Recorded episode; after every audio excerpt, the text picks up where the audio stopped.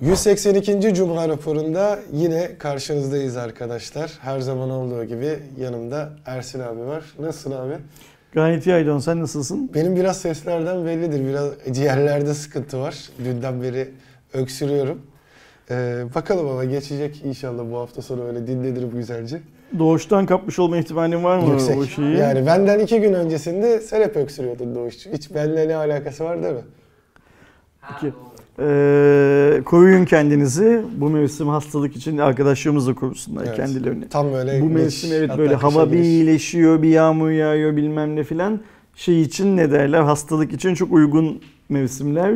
O yüzden e, çok fazla da hasta oluyoruz. Doğuş da kendisini korusun, sen de koru, biz izleyenlerimiz de korusunlar.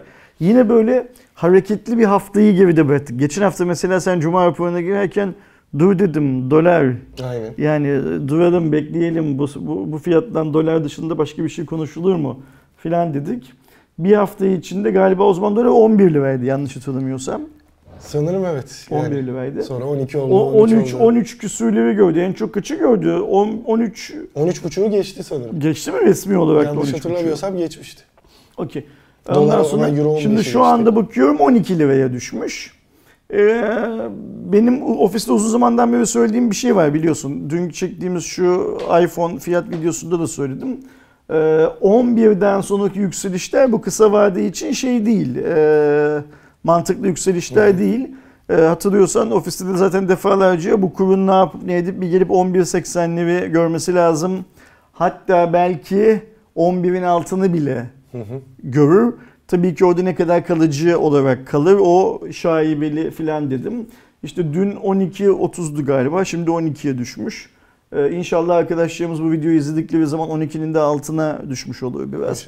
Bu artık köpüğü alınıyor. Çünkü e, sen piyasayı sahipsiz bıraktığın zaman bazı çakallar bu piyasayıdaki manipülasyonu en tepeye çıkartıyorlar. İnşallah 13'ten 13 küsürden çok fazla dolar alan izleyenimiz yoktur. Çünkü o arkadaşlar ben tahmin ediyorum ki en az bir 5-6 ay e, o doları taşımak zorunda kalacaklar şeylerinde, üzerlerinde. Yine geçen haftaki Cuma raporuna baktığımda Aydoğan bizim bu Cuma raporlarımızın e, sağ alt sol alt köşesinde bir rakamımız var ya Hı hı. üzülerek takip etmemiz gereken bir rakam. O 345'miş o rakam geçen hafta. Bu hafta o rakam 353. Yani 7 günde 8 tane daha kadınımızı misaki milli sınırları içinde öldürmüşüz. Katletmişiz anlamına geliyor bu. Arkadaşlar soruyorlar o rakam neyin rakamı diye. Aşağıda ekranda gördüğünüz rakam arkadaşlar anıtsayaç.com'un duyurduğu aslında duyurmak burada ne derece doğru bir tabir bilmiyorum ama duyurduğu şiddetten ölen kadınların Türkiye'deki sayısı. Evet. Merak eden anıtsayaç- anıtsayaç.com'a girsin. Ee, tamamının isimleri de orada yazıyor. Yıllara göre ayrılmış bir şekilde. Ee, kimleri öldürmüşüz ve hangi şartlar altında hmm, kocaları tarafından mı, sevgilileri tarafından mı, bir aile bireyleri tarafından mı şiddet görerek öldürülmüşler. Onu oradan baksınlar. Bu arada bu şeyle alakalı, kadına şiddetle alakalı bir başka dur şeyimiz Evet. daha var, derdimiz daha var. Bir birisi diyelim buna Recep Eray Hakver e, 20 yaşlarındaki bir kız çocuğunu, Cennet isimli bir kız çocuğunu boğarak öldürdü bu arkadaş geçmişti. Ve e, öldürdüğü yerdeki belediyeye ve polise ait kamera kayıtlarına yansıdığı kadarıyla da müzik dinleyerek, dans ederek suç mahallini terk etti. Öldürdükten sonra. Tutuklandı, mahkemeye çıkartıldı. Mahkemede ne dedi biliyor musun Aydoğan? Bu hafta içinde oldu bu. Yanlışlıkla öldürdüm dedi. Evet. Yanlışlıkla öldürdüm dedi. Cenneti 20 yaşlarındaki bir kız çocuğuna yanlışlıkla öldürdüm dedi.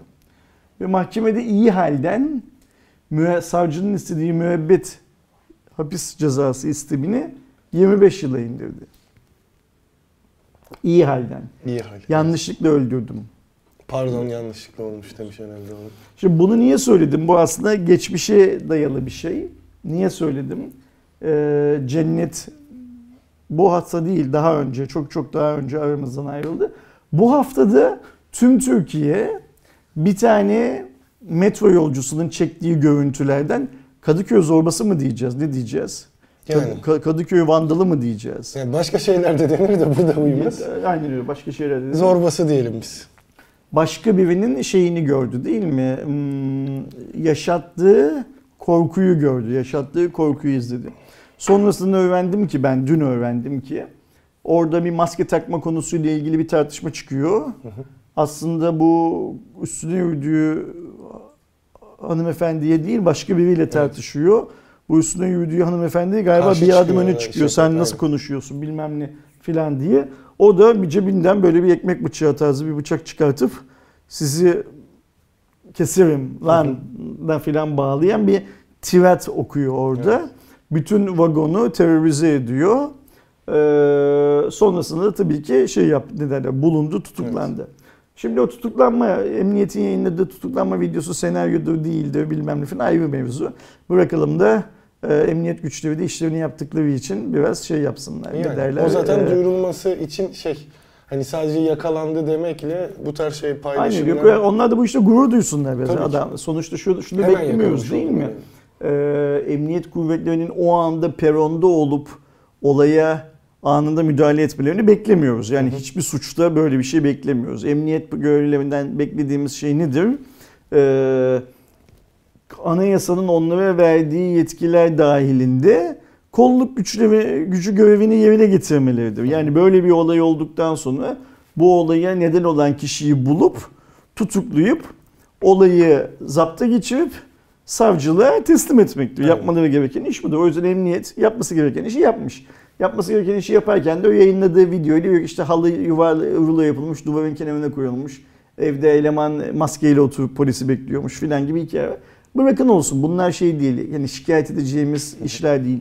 Ama şikayet edeceğimiz başka işler var. Mesela bir adam Türkiye'de, Türkiye'nin en büyük şehri olan İstanbul'da, İstanbul'un çok önemli bir bölgesi olan Kadıköy'de e, cebinde kocaman bir ekmek bıçağı taşıyarak dolaşabiliyor mesela.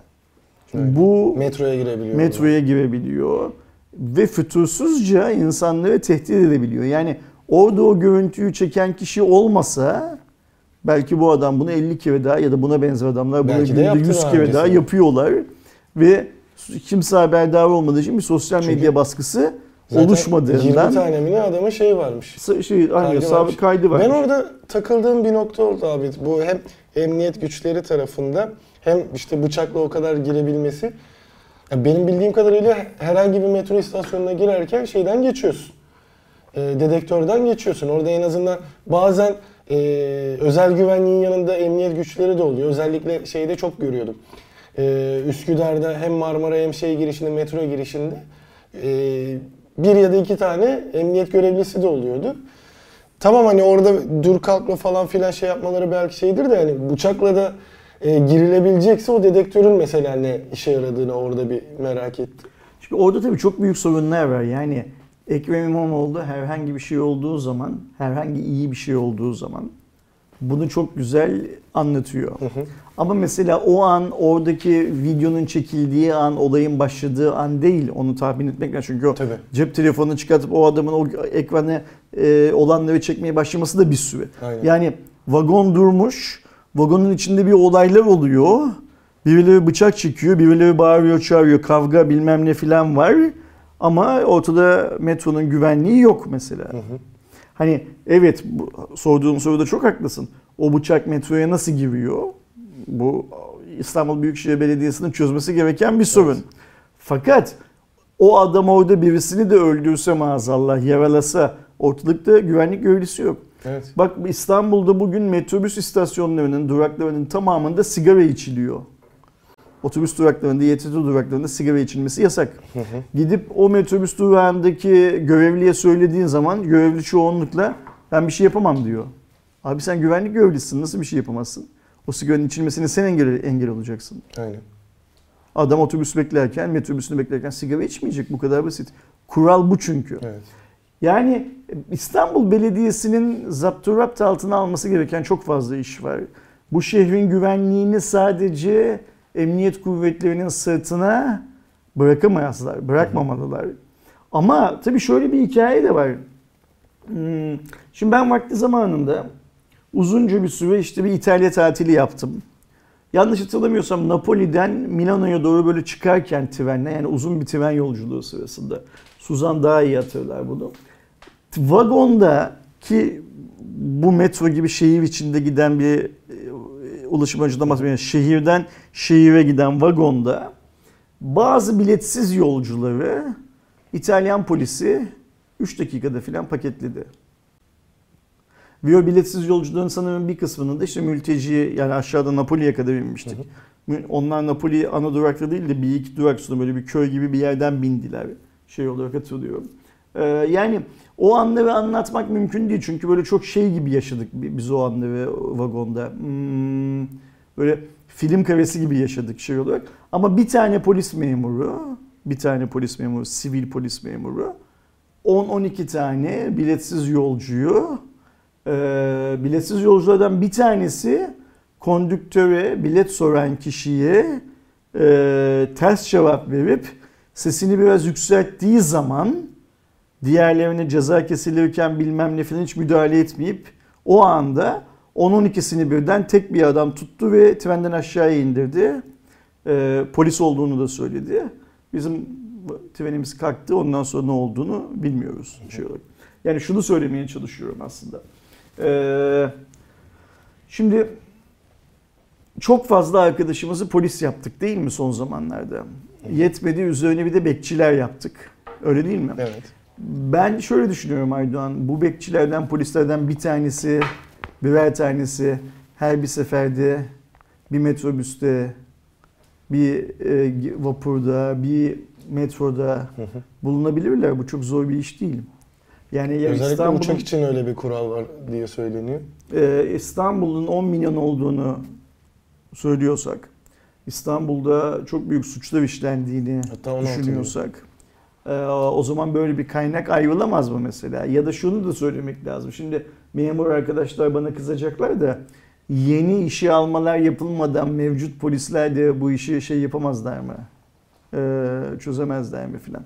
Yani esas söylemeye çalıştığım şey burada polis polis filan diye esas söylemeye çalıştığım şey şu. İçişleri Bakanlığı, Adalet Bakanlığı, İstanbul Valiliği, İstanbul Büyükşehir Belediyesi bir kampanya başlatmadılar bence bu olaydan yola çıkarak. Bak şimdi mesela orada e, ilk tartışılan kadının kimliği düne kadar tespit edilememişti. Bu e, senin suratını keserim dediği hanımefendinin kimliği tespit edilmişti. Ama esas tespit edilmiş. Şimdi İstanbul Büyükşehir Belediyesi'nin ya da İstanbul Savcılığı'nın İstanbul Barosu ile birlikte şöyle bir çağrı yapması lazım. O gün o anda o vagonda olan herkesin bu kişiyle ilgili suç duyurusunda bulunmasını sağlamaları gerekiyor. Yani savcılık toplum düzenini bozduğu için, kanunlara aykırı davrandığı için, insanları tehdit ettiği için vesaire vesaire vesaire. Tabii ki bu zatı muhteremle ilgili en ağır cezayı isteyecektir şeyden, e, hakimden. Ama işte bak biraz önce gördük yanlışlıkla öldürdüm dediği için müebbet hapis cezası 25 yıla çevrilmiş. Ve bu adamın da sen söylüyorsun 20 tane zaten dosyası kaydı varmış bunun öncesinde diyor.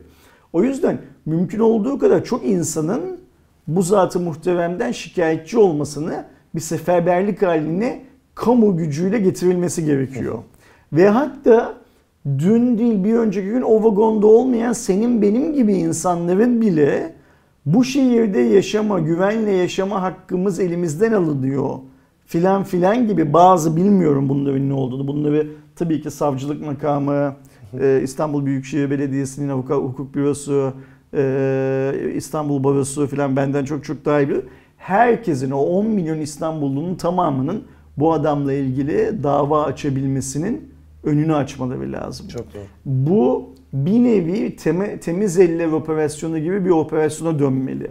Ve bu adam nezdinde o kadar büyük bir ceza verilmeli ki Şimdi bazı arkadaşlar diyecekler ki iyi 10 milyon insan dava etsin adalet sistemi zaten kilitlenmiş 10 milyon tane dava. Yok hayır 10 milyon tane aynı dava açılması mümkünse açılır. 10 milyon dava birleştirilir. Hakim bir ceza verir 10 milyon katını uygular. İş bu kadar basit. Şöyle. Muazzam bir ceza ortaya çıkması lazım ki cebine tırnak makasını alıp sokağa çıkan adam bile bir düşünsün bundan sonrasında. Yani bir şehri e, arkadaşlar yapmayın etmeyinle temizleyemezsin. Hele İstanbul gibi bir şehri. İstanbul'da çok katı önlemler alman gerekiyor.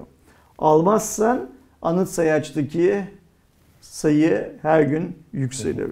Önlemleri almazsan bugün metroda olan olay yarın deniz otobüsünde olur, vapurda olur, metrobüste olur, bilmem nerede olur, olur da olur. Hatta belki zaten dediğimiz gibi oluyordur da biz bilmiyoruzdur, biz görmüyoruzdur. Çünkü niye?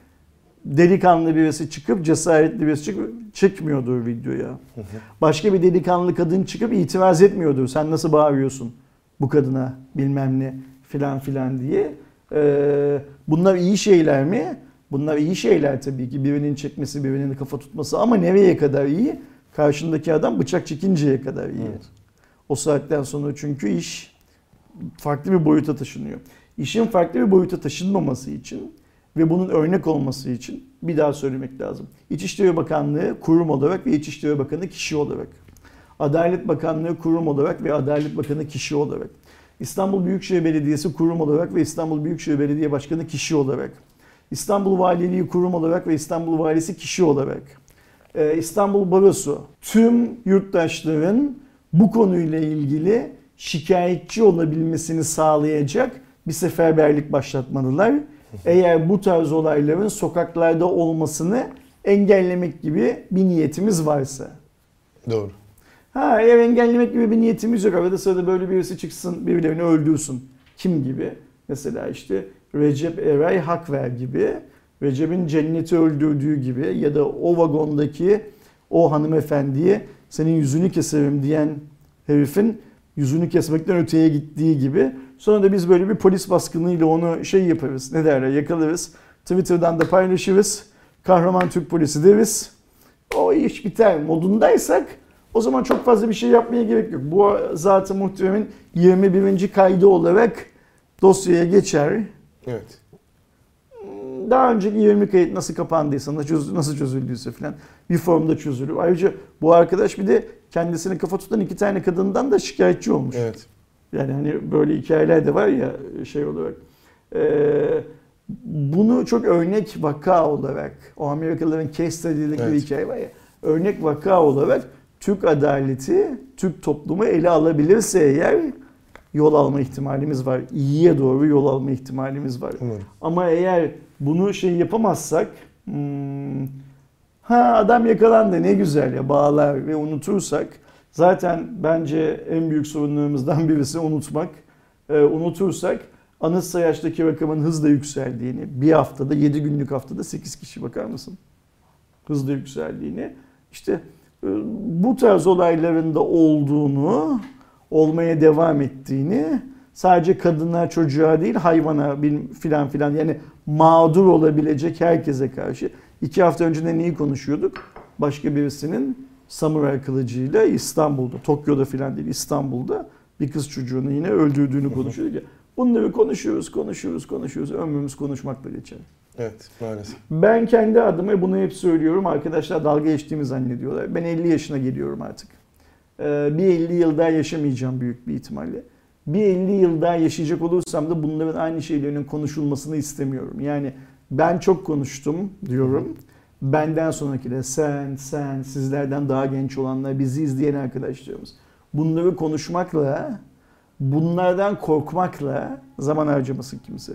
Bunları konuşmak, bunlardan korkmak yerine kitap okusu okur insanlar o zaman diliminde. Bir şeyler üretmeye çalışıyorlar. Ülkenin haline üzülmek vatandaşın çok fazla görevi değil bence. Yani onu değiştirmek için Vatandaşın bir şeyler vatandaşlık görevi çok net. Bazı şeylerde bitiyor yani bir yerden sonra ülkene olan yapacağın çok daha fazla bir şey kalmıyor gibi ülkenin senden istediği. Doğuyorsun, vergini ödüyorsun. Doğar doğmaz başlıyorsun Evet. vergini ödemeye. Asker erkeksen askere gidiyorsun. Sonra üretimin bir parçası olarak topluma karışıyorsun.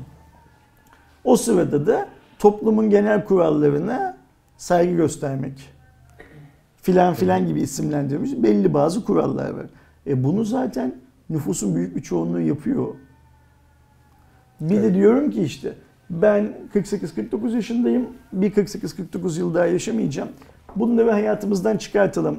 Sayın İçişleri Bakanı, Sayın Adalet Bakanı, Sayın Vali, Sayın Belediye Başkanı lütfedip İstanbul Barosu Başkanı'na da bir alo deyip yanlarına çağırsınlar. Oturup 10 dakika konuşsalar şu olayı çözerler. Bak 10 dakika konuşulsa şu olay. Bu saydığım 5 kişi bir araya bile gelmeseler Zoom'dan toplantı yapsalar biz bizim Zoom hesabının şifresini veririz eğer hani şey yoksa. Ee, 10 dakika Zoom toplantısı yapsalar bu iş çözülür. Tıpkı bir önceki ya da iki önceki İstanbul Valisi döneminde kapkaççılık olaylarının çözülmesi için İstanbul Valisi'nin e, o zaman e, Başbakanı ile beraber yaptığı bir görüşmede Sayın Başbakanım bugünden sonra bunu duymayacaksınız deyip çözmesi gibi. Bu tabii ki kapkaççı kadar basit bir hikaye değil E, ama bence yine çözülür. E, tabii ki. Ya daha ne Bence kadar sağlam gündemimizden çok kolay çıkartılabilir bir konu. Umarım e, kamu yönetimi de bu tarz işte Kadıköy bilmem nelerini e, ya da anıt, anıt sayaçta sayaca yeni isimler eklenmesine neden olan erkekleri hayatımızdan çıkartmak için bazı önlemler alsınlar diyelim inşallah. Umarız. Bu arada şeydi de onu da e, bahsetmiş olalım zaten konumuzla da direkt alakalı. Dün yani 25 Kasım'da e, kadına şiddete karşı uluslararası mücadele günü idi. E, Bir önceki de mücadele. öğretmenler günüydü ama Evet. gündemimiz o kadar şey ki adını sen söyle. Gereksiz işte. Bu hani dedim ya 40 yıldır bunu konuşuyoruz. Bir 40 yıl daha olmasın. Biz bu Kadıköy bilmem nelerini falan konuşmaktan öğretmenler gününü bilmem neyi falan konuşamaz hale geliyoruz. Evet. Esas sorun zaten bu yani hayatımızdan çıksın dediğim şey bu. Bunları konuşmayalım. Bunlar e, sosyal yaşamın zaten bir parçası olarak önümüzde olacaklar. Yani şeyi söylüyorum. Öğretmenler günüydü, diğeriydi filan gibi şeyleri söylüyorum. Ama biz işin o foseptik tarafının içinde o kadar boğuluyoruz ki e, öğretmenler gününü unutuyoruz mesela. Başka bir şeyi unutuyoruz mesela. Bu çok kötü. E, Türk halkı için çok kötü. Yeni doğan, bu ülkede büyüyen çocuklar için, onların geleceği için çok çok kötü. Lütfen başlayalım istersen. Evet. Gerçek Cuma raporu gündemimize başlayalım. Geçelim ve Oppo'dan başlayalım. Şimdi burada garip bir durum var abi. Geçtiğimiz gün e, Oppo bir küçük bir etkinliğe e, davet etmişti. Aynı zamanda Renault 6'nın da Türkiye'deki duyurusu oldu. Ondan bir gün sonra da globalde, daha doğrusu ilk başta Çin'de, global demeyelim yanlış olabilir. Renault 7 de tanıtılmış oldu. Oppo Türkiye'de lansmanları bir yıl geriden mi takip ediyor? 6 ay. Aslında evet bir yıl değil şey e, Oppo globalde yılda bir modelden fazla model Evet, çıkartıyor. iki Renault ailesi çıkıyor genellikle. Bir sene sonunda bir senenin ortasına doğru e, modeller çıkar. Burada da zaten hep o döngü oluyor. Yani Türkiye'ye gelme süresiyle beraber bir model atlanmış gibi bir durum oluyor. Bir model geriden geliyor gibi bir durum oluyoruz. Baktığımızda ilk Renault 6'dan bahsedelim. Güzel yanlarından biri e, Made in Turkey yazması. Yine Tuzla'daki fabrikada üretiliyor. Renault 5 Türkiye'de üretilmemişti. Yok. Renault 5 Lite Türkiye'de Evet. üretilmişti. Yani Oppo çıtayı Türkiye'deki üretim çıtasını bir basamak daha yukarıya çıkartıyor Hı hı. şey anlamında. Telefonların e, modelini yükseltme anlamında. Hatta artık Pro'ları getirmeleri görürsek Türkiye'deki ya geçen Renault 5 ailesine göre düşündüğümüzde e, Türkiye'de sattığı en güçlü En cihazı cihazı. üretmeye başladı. Demek de şey olabilir biliyorsunuz. Fine serisini göremedik. E, buradaki tek düşündürücü yanlardan biri teknik özelliklerine baktığımızda Renault 5 ile e, yani karbon kağıdının üzerine koyularak eklenmiş gibi. Sadece lenste kullanımlarında bir farklılık var. Bir de özellikle e, yapay zeka ile beraber kamera şeyleri geliştirilmiş. E, TL fiyatı olarak da 7300 lira olarak Bizim kutu belirlendi. açma videosunda bazı arkadaşlar makyajlanmış Renault 5 yazmışlar. Hı hı. Hani otomobil sektöründe çok kullanılan bir şey. Ee, kasada büyük değişiklikler yapılmadan önce kasayı böyle ufak tefek allayıp Aynen. pullayıp e, Ufak tekrar arabayı şey yapmak. Yani e, bir önceki kasayla aradaki ba- farkın bariz göründüğü ama çok da büyük bir farkın olmadığı Evet. kozmetik bir modeli makyajlanmış olarak piyasaya sürmek olarak tarif edebileceğimiz durumu ilk kez ben şeyde görüyorum. Cep telefonu sektöründe görüyorum. Ee, onunla alakalı şöyle de bir parantez açayım abi. Şu andaki beklenti yine yani genel olarak BBK grubu diyebiliriz ama e, OnePlus 10 Pro'nun OnePlus 9 Pro ile aynı Renault 6'da gördüğümüz gibi birebir özelliklerle gelmesi sadece kameranın adı yerinin değiştirilmesi böyle ta- yani yine bir makyajlanmış durum bekleniyor. Aynı durum Find X4 için de bekleniyor. Yani özellik olarak Find X3'ün aynısı tasarımda bir yenilik olacağı söyleniyor. Ben de buradan şeyi düşünmeye başladım. Hani hep şeyi diyorduk zaten. Ee, senelerdir diyoruz hatta. Telefon sektörü artık bir böyle fazla duraksamaya girdi. Yenilik katamıyorlar diye. Artık iyice katamayıp e, aynısını yenileme gibi bir duruma dönüyorlar Şimdi o- hissiyatı o var. Eğer senin söylediğin gibi farklı diğer modellerde de buna benzer bir şeyler yapmanın kararını aldıysa eğer o zaman bunun sonuçlarını da hesaplamış olması lazım. Yani çünkü şöyle bir şey var. Bizim şu anki bilgimiz Samsung'un, Huawei'nin, işte atıyorum Xiaomi'nin bilmem nenin filan böyle bir moda girdiği yönünde değil. Hı hı. Yani bütün sektör bunu yaparken sen bunu yapıyorsan çok fazla sorun olmayabilir ama bütün sektör bunu yapmıyorken sen bu makyajlanmış kısmına odaklanıyorsan o zaman bu senin pazar payın açısından e, sorun olabilir. Evet. Şey Yani anlamında. Tabii e, zaten ulaştık diyebilirler. Bu arada şöyle bir fark var. Hani e, OnePlus ve Find X4 için dediğimde işlemciler orada yenileniyor tabii ki. Hani Snapdragon 8 Gen 1 olarak beklediğimiz e, işlemci orada kullanılacaktır. E, şey tarafında Renault 6'da işlemci de yine 720G. Yani son 2 senedir, 2,5 senedir aynı işlemciyi görüyoruz. Bu arada Renault 6'nın da tabii ki normalde globalde tanıtıldığında farklı işlemcilerle, farklı kameralarla gördük. Buraya yine 4G versiyonu geldiği için birebir aynı görüyoruz. 5G destekli versiyonu değil. Renault 7'ye geçtiğimizde 5G versiyonlarında e, şey tarafının da e, Oppo tarafının da Mediatek'e bayağı bir e, dirsek temasının arttığını görüyoruz. Çünkü Renault 7 Pro'da e, 6.5 inçlik ekran, AMOLED ekran Full HD 90 Hz. Bu zaten artık bir klasik oldu. Mediatek Dimensity 1200 Max olarak geçen bir şey. Mediatek'te Dimensity 1200 işte e, 11T'de Ultra olarak geçiriyor. Burada Max olarak geçiriyor. Ufak tefek bir oynamalar yapıyor. E, Snapdragon'un Plus kısmı gibi. 812 GB RAM, 256 dele- depolama, ColorOS 12 ile beraber geliyor. Android 12 tabanlı. E, 58.2 arka, 32 ön, 4500'ü 65 Watt'la şarj ediyorlar.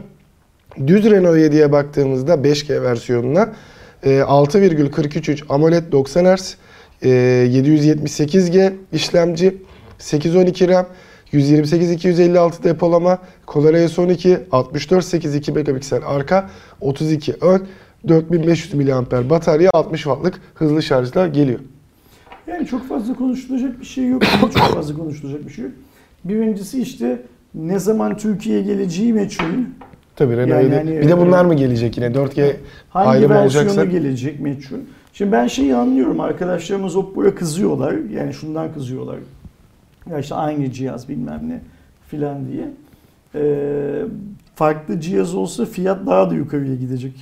Hı hı. Yani daha yeni bir Yine döviz kuru olsa. falan filan Bilmem düşünmek filan. lazım. O yüzden hani bugünün Türkiye'sinde birçok e, teknoloji şirketi belki de bir top çevirme dönemine girmeyi planlıyor olabilir. Nedir o top çevirme dönemi?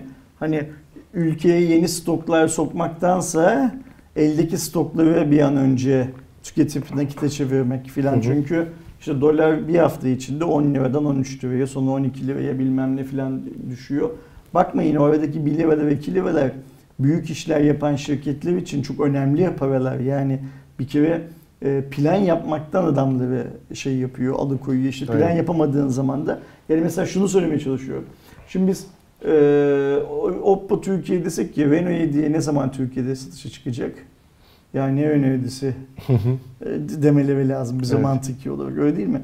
Hani her şey ekonomiyle alakalı. O yüzden ben açıkça söylemek gerekirse hani salı akşama gittik Renault 6 lansmanına. Renault 6 lansmanını çok ciddiye almadım. Hı hı. Ee, Zaten lansman gibi de değildi. Birazcık Renault 6 ile beraber bir sonraki gün Renault şey 7'nin yapasın. duyurulacağını sen söylediğinde farkındaysan onu da çok ciddiye almadım. Renault'u da duyurulduktan sonra da böyle detaylarına bilmem neyine falan da bakayım diye içimden geçirmedim.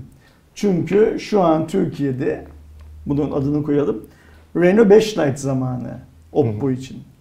Çünkü Oppo hala Türkiye'de Renault 5 Lite satıyor ve kendince benim anladığım kadarıyla en optimum pazardaki en kuvvetli silahının Renault 5 Lite olduğunu düşünüyor galiba. Renault 5 olsam Lite ben de iyi bir telefon. tabii ki. Bize de canlı yayınlarda falan sordukları zaman biz de Renault 5 Lite'ı öneriyoruz en nihayetinde. Yani her şirketin belli dönemlerde tüm e, satış politikasında hep fokus olduğu gruplar vardır. Belli dönemlerde de bir ürüne, bir segmente, bir kitleye özel atraksiyonlar yapar. Şu an sanırım Oppo Türkiye'nin fokusunda Renault 6, Renault 7 falan yok. Ben hı. öyle anlıyorum.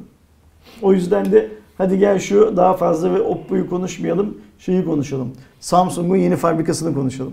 Geçelim. Samsung biliyorsunuz aslında Güney Koreli bir üretici. Ee, çip konusunda da genellikle Tayvan'da ve Çin'de fabrikalarının olduğunu görürüz. Hani birçok markanın. Samsung'un Kore'de de var. Samsung'un Kore'de de varken şimdi de Amerika'nın Texas eyaletinde yer alan Taylor şehrine e, üretim tesisi kuracağını duyurdu Samsung kanadı. 500 hektar gibi yani metrekare cinsinden 5 milyon metrekareye denk gelen devasa bir alanda 17 milyar dolarlık bir yatırımla e, bu fabrika kurulacak. Teksaslı yetkililerin Samsung'a ilk 10 yıl içinde %92,5'a varan bir emlak vergisi indirimi uygulayacağı e, ve aynı zamanda tabii ki teşvikler olacağı söyleniyor. Tesiste mobil il- iletişim 5G, yüksek performanslı bilgi işlem yani e, HPC dediğimiz durum ve yapay zeka için çipler üretileceği söyleniyor. Şimdi Biden hmm, yanlış hatırlamıyorsam Mart ya da Şubat gibi filan yıl sonuna kadar Amerika topraklarında çip üretimine başlamamız gerekiyor demişti. Ee, ve bunu Cuma raporlarında defalarca söyledim. Intel tarafı bunu söylemeye duymazdan gelirken Qualcomm tarafı da bunun pek mümkün olmadığını ilk etapta CEO ağzından dile getirmişti. Sonrasında Qualcomm tabii ki hükümetin ısrarını, hükümetin bu konuda ayırdığı yardım paketinin büyüklüğünü, parayı yani görünce biraz yumuşadı filan ama Samsung büyük şirket. İşte o Texas eyaletinin kendilerine sunduğu vergi avantajını %92,5 bilmem neyi filan filan şey büyük. yapmamışlar. Ee, hesabını kitabını yapmışlar. 500 hektarlık bir alan Aydoğan 5 milyon metrekarelik bir alan Texas'ta. Hmm, muazzam bir tesis kuruyor Evet. demek ki Samsung Amerika'ya. Burada bir şeyi de iyi okumak lazım. Ee, bu tesisi büyük bir ihtimalle bundan 2 yıl önce kurmazdı Samsung. Evet. Yani Huawei olayı yüzünden de bu tesisi kuruyor oraya ki e, ben buradan şöyle anlıyorum. Amerikan hükümeti Samsung'a e, Huawei'nin bundan sonra Black Friday'lerde hep %100 indirim yapacağının garantisini vermiş Galiba. ol- olduğunu anlıyorum.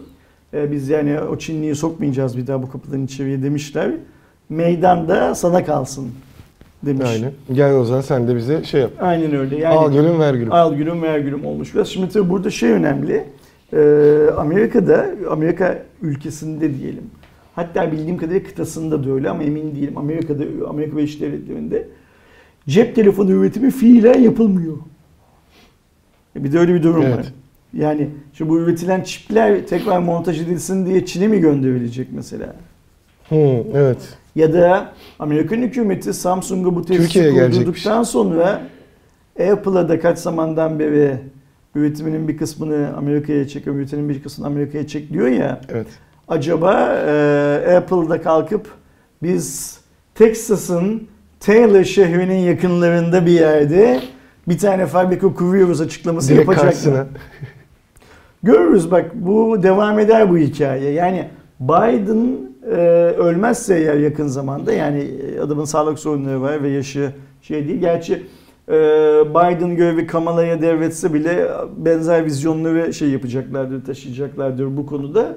E, bunlar Amerika'yı hani o Trump'ın dediği Make America Great Again hikayesi vardı ya Hı hı. tekrar teknoloji üretilen bir ülke haline getirecekler.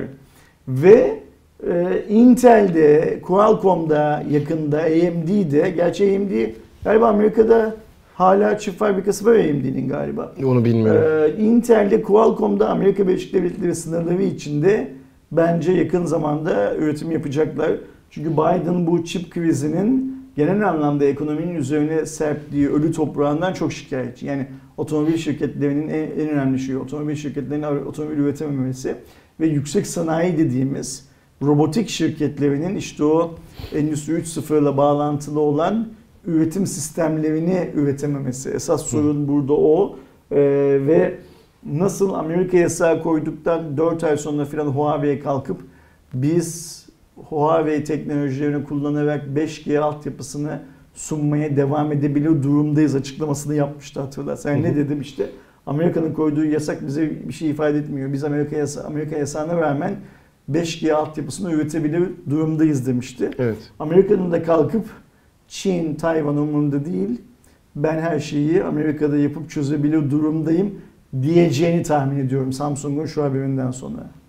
ihtimali çok çok yüksek ki bir diğer yandan zaten hani yavaş yavaş e, şey de oluyor.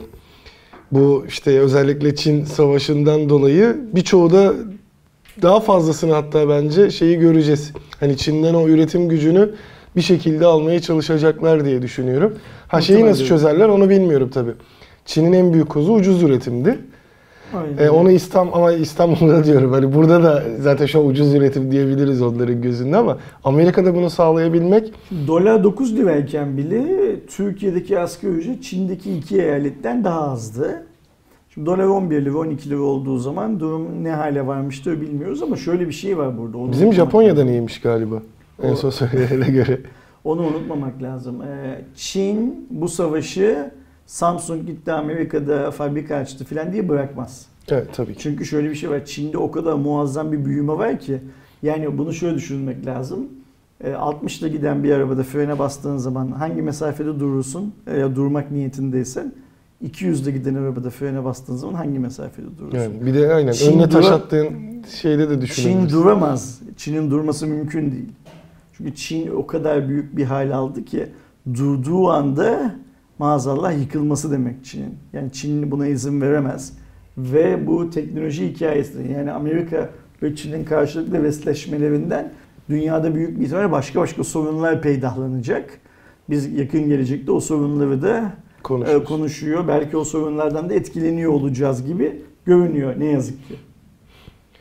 Devam ettiğimizde zaten işte yayının başından beri de hani ister istemez konu oraya geldiği için konuştuk. Dolar kuru muhabbeti. Yani dolar kurunun yükselip alçalması değil. O ayrı bir dünya. Ama e, bu amansız oynamalardan dolayı Apple bir ara satış durdurdu. Söylentiye göre ben buna hala daha gerçek olduğunu düşünmüyorum. İptaller oldu. Ben de çok emin değilim. Olmamıştır diye. Ee, aynı zamanda özellikle işte sahibinden de falan e, otomobillerin ve birçok üründe böyle hemen bir anda fahiş fiyatlar çıktı. E, vesaire gibi böyle garip durumlar gördük. Hatta birçok yerde de e, galiba hani bazı ürünleri satışları hemen e, durdurularak bu bir tekrar kendine gelmesi bekleniyordu. Şimdi ise e, şey de belli oldu. Hatta biz normalde sadece bu şekilde alacaktım e, habere. Sabahta e, Apple yeni fiyatlarıyla beraber e, görüldü.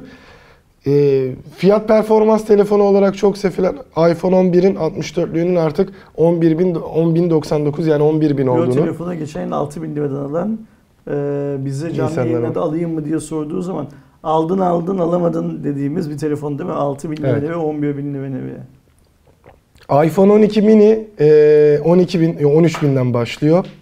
iPhone SE 8 bin olmuş artık. 7500'den başlıyor.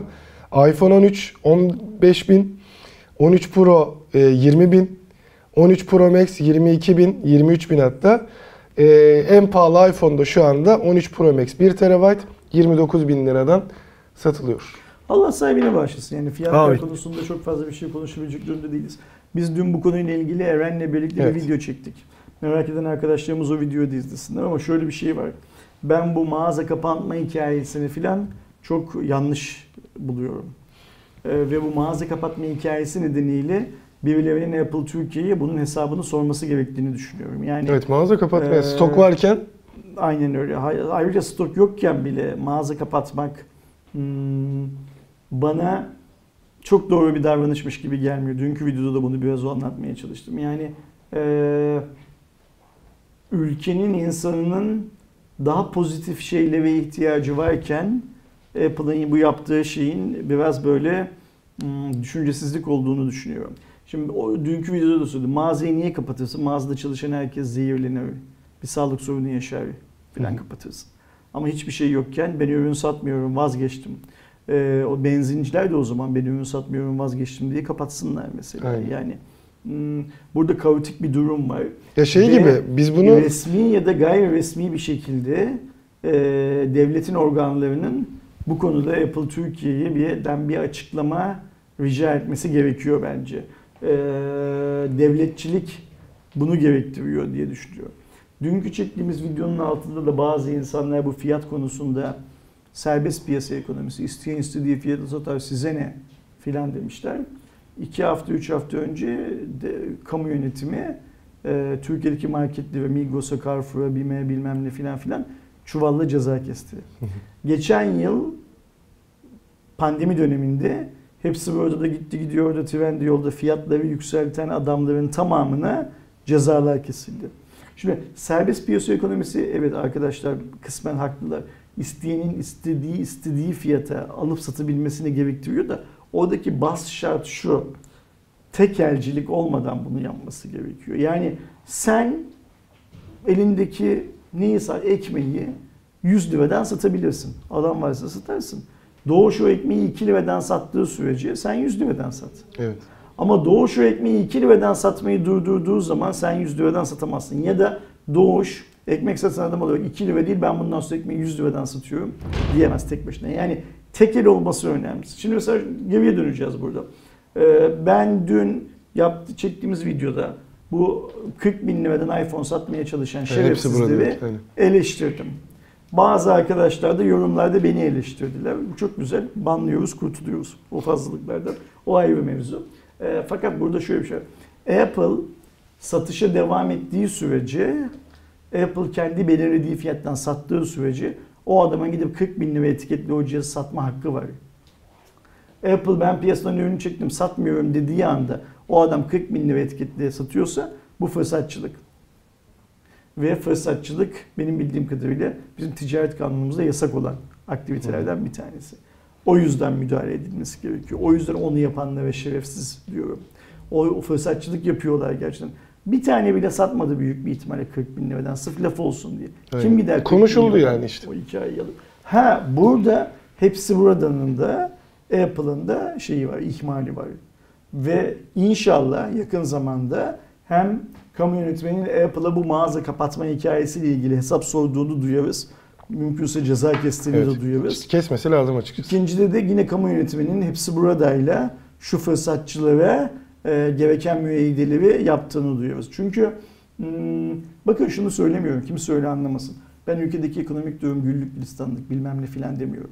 İş kötüye gidiyor. İş kötüye gitti, 13 lirada ve çıktı bilmem ne filan filan. Ama iş kötüye giderken e, işte biz gerekirse Türkiye'de iPhone'da satmayız. Mağazaları bile kapatırız. Yeni iPhone bile getirmeyiz filan deme hakkının Apple Türkiye'de olduğunu düşünme. Kapat git o zaman. Niye geldin? Yani. Daha bir ay önce yeni üçüncü dükkanını açtın. Açmasaydın. Yani yine aynı şeye geleceğim. O zaman benzinci de benzin satmasın. Bankalarda para alıp vermesinler. Yani. Gerçi Yani. bankaların da o dönemde niyeyse tam böyle e, döviz işlemlerinde sıkıntı oldu birçoğunun tam şey bu doların oynak Nasıl olduğu sıra. oldu? Yani alıp satmada birçok insan şey yapamadım dedi. Hata Yapamadı. verdiğini İkinci söyledi. denediklerinde yaptılar ama yani öyle bir şey E tabii, var. Yani tamamen kapatmak. Şeyle alakalı, e, altyapının yetmemesiyle alakalı. Yani biz şimdi mesela e, bu kötü tabii ki yetmesi lazım. Yani bankaların bu altyapıyı Hı hı. hazır tutmaları lazım ellerinin altında ama biz Bitcoin'de de çok büyük zıplamalar düştüğü zaman Binance borsasının da çöktüğüne şahit Tabii ki. oluyoruz.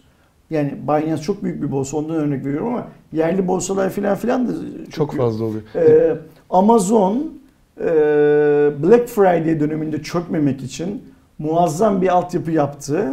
Sonra yılın geri kalanında bu muazzam altyapı hiçbir işe yaramadığı için de e, bunu servislere dönüştürüp insanlara satmaya başladı o bant genişliğini ve o depolama alanını, web sunucu alanını. Şimdi Amazon bu işin altından böyle kalkıyor. Yani muazzam bir yatırım yapıyor Ama bakıyor ki yılın geri kalan 350 günü o yatırım ihtiyacını karşılamıyor.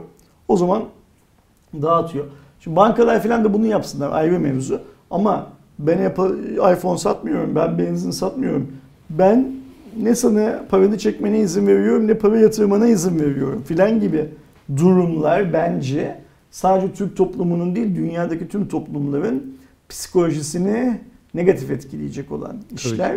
Ve dünkü videoda da söyledim bu işler hmm, bazı manipülasyonlarla bazı insanların sokağa dökülmesine neden olabilir. Sokağa dökülmek demokratik bir haktır. De, de- de- şey hmm, de- ne der gösteri yapmak demokratik bir haktır.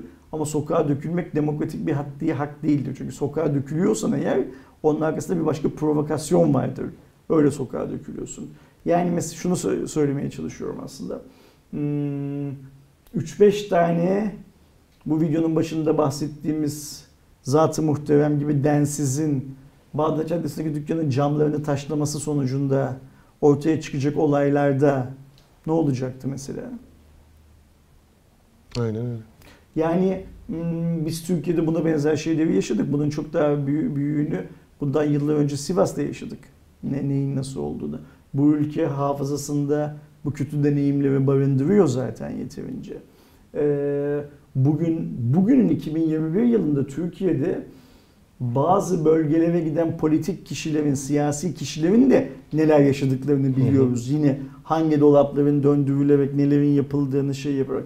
Şundan çok kısa bir süre önce seçim arifesinde bu ülkede bombaların patladığını, insanların öldüğünü, bir yön öğrencinin öldüğünü filan filan da biliyoruz. O yüzden e, bunlara mahal verecek aksiyonlardan herkesin, buna Steve Jobs'un çocukları da dahil, herkesin şey yapması gerekiyor, uzak durması gerekiyor. Ve ben yine söylüyorum, bu Apple'ın e, mağaza kapatma hikayesini çok tehlikeli buluyorum. Evet. Yani hmm, bir yönetici Apple'a git o zaman dese ben şu anda mesela bunu desteklemem biliyor musun? Ya memnun değilsen git kardeşim dese. Niye Hı. geldin dese. Yani e, sisteme ayar vermek e, Apple'ın falan haddine değil onu söylemeye çalışıyorum. Biz her şeyden önce Türkiye'de huzur içinde yaşamak istiyoruz. Ne dedik biraz önce? 48 yıldır aynı şeyleri konuşuyoruz. Bir 48 yıldır aynı şeyleri konuşmayalım istiyoruz dedik. Apple'ın yaptığı bu hikayenin huzur ortamına bir şeyi yok, katkısı yok. Doğru. O yüzden ben çok yanlış buldum bu mağazanın kapanma hikayesini. İnşallah akıllarını başlarına devşirirler. İnşallah onların akıllarının başlarına devşirdirmeli ve beklenmez ve birileri aklınızı başınızı devşirin lan deyyuslar diye onlara o haberi gönderir. Bir daha böyle e, şey yapmazlar, saçma bir iş yapmazlar. Çünkü direkt şeye benzettim abi ben onu. Hani kendim çok fazla görüp yaşadığım için. Genellikle yıl başında eee, işte şeyler belirlendiği için alkole, tütüne, sigaraya falan zam gelirdi. Ve bakkallar nedense yılbaşına 1-2 gün kala şeyleri biterdi. İşte zam Eskiden geleceği için gelmiyor derlerdi. Sonra şöyle bir şey olurdu. Örneğin 2016'dan 2017'ye geçiyoruz. Ben de artık olayı çözdüğüm için hep dikkat ederdim. 1 Ocak'ta giderdim şeye e, sigara almaya. Bakardım ki 2016 bandrollü. Şimdi orada da onu oradan fark edebildiğin için sen 2016 bandrollü ürünü 2016 fiyatıyla satman lazım. Apple'ın da birazcık öyle oluyor bu durum. Çok Şimdi benziyor bak yani. Apple'ın yaptığıyla aslında teorik olarak bakacak olursak sakin kafayla İstanbul'daki taksicilerin yaptığı birbirinden çok farklı bir şey değil. Tabii aynı. Yani taksiciye kızıyorsun Apple'a da kızacaksın bir şekilde ya da taksiciye de kızmayacaksın o zaman. Yani benim söylemeye çalıştığım şey şu. Hmm, Bizim ne yazık ki yanlış giden şeyleri kanıksamak gibi kötü bir alışkanlığımız oldu. Hı hı. Kanıksıyoruz, normal diyoruz. Yani adam diyoruz ki işte mesela araba giydiriyor taksimetrede o yüzden Türkiye almıyor. Değil mi? Hı hı. Bu kanıksamamamız lazım. Apple niye ucuz fiyata satsın? Ucuz fiyata getirdi ucuz fiyata satacak. Yani hani niye Apple e, fırsatçılık yapsın Türkiye'de? Evet. İyi konuşmamız lazım aslında. O yüzden Apple'ın yaptığını doğru bulmuyorum. Apple Türkiye'ye gelmiş, Apple Türkiye'den gitmiş. Benim zerre kadar umurumda değil. Şunu çok iyi biliyoruz ki Apple Türkiye'de değilken de bu ülkede Apple cihazlar satılıyordu. Apple bugün basıp gitse yarın yine satılacak. Evet. Ayrıca Türkiye'de olmayan birçok markada mesela Tesla da yok Türkiye'de. Yollar Tesla arabayla dolu. Evet. Yani alacak olan bulup alıyor zaten. O Tabii. oradaki dert Getiren o değil. getiriyor orada da Aynen. e-garaj getiriyor O zaten oradaki dert o Apple'ın Türkiye'de olması, Apple'ın Türkiye'de olmaması. Apple'ın Türkiye'ye hmm, zarar verme olasılığının olmadığı Apple Türkiye yöneten adamlara anlatılmalı. Mağazayı açacaksın, ürün yok satmıyoruz diyeceksin. Ya da mağazayı açacaksın, bu ürün 10 bin liraya diyeceksin. Öyle satacaksın. Şey güncelleme gelmiş mi acaba ona bakmadım onların parlatma bezini. En son onun- 200-300 onun lira mı neydi? şey olmuştu değil mi? Güncellenmiş olabilir. Gel hadi Apple'dan Xiaomi'nin 3. çeyrek şeylerine geçelim. Ee, ne derler? Yani Raporu. Apple'dan diyeyim dolar kurundan filan filan 3. çeyrek e, raporuna geçelim Xiaomi'nin. Geçelim. Şimdi 2011'in e, son çeyreğine geldiğimizde Xiaomi de işte 3. çeyreğini, bir önceki çeyreğini açıkladı. Yine ciddi artışlar e, burada göze çarpıyor. Toplam geliri bir önceki yıla göre %8,2 artarak 78,1 milyar e, RMB onların artık şey ne derler ona yuan, Yuan. demek daha doğru yuana geçti. E, düzeltilmiş net kar ise bir önceki yıla göre %87,4 artarak 5,2 yuana ulaşmış. Aynı zamanda tabii ki Canalis'in raporlarına göre de akıllı telefon satışlarında %13,5 pazar payıyla 3. sırada yer alıyor globalde. Avrupa'da da birçok yerde birinciliği var. Onu zaten önceden de Birinci konuşmuştuk. olmadığı yerlerde de ikinci zaten. Yani Aynen.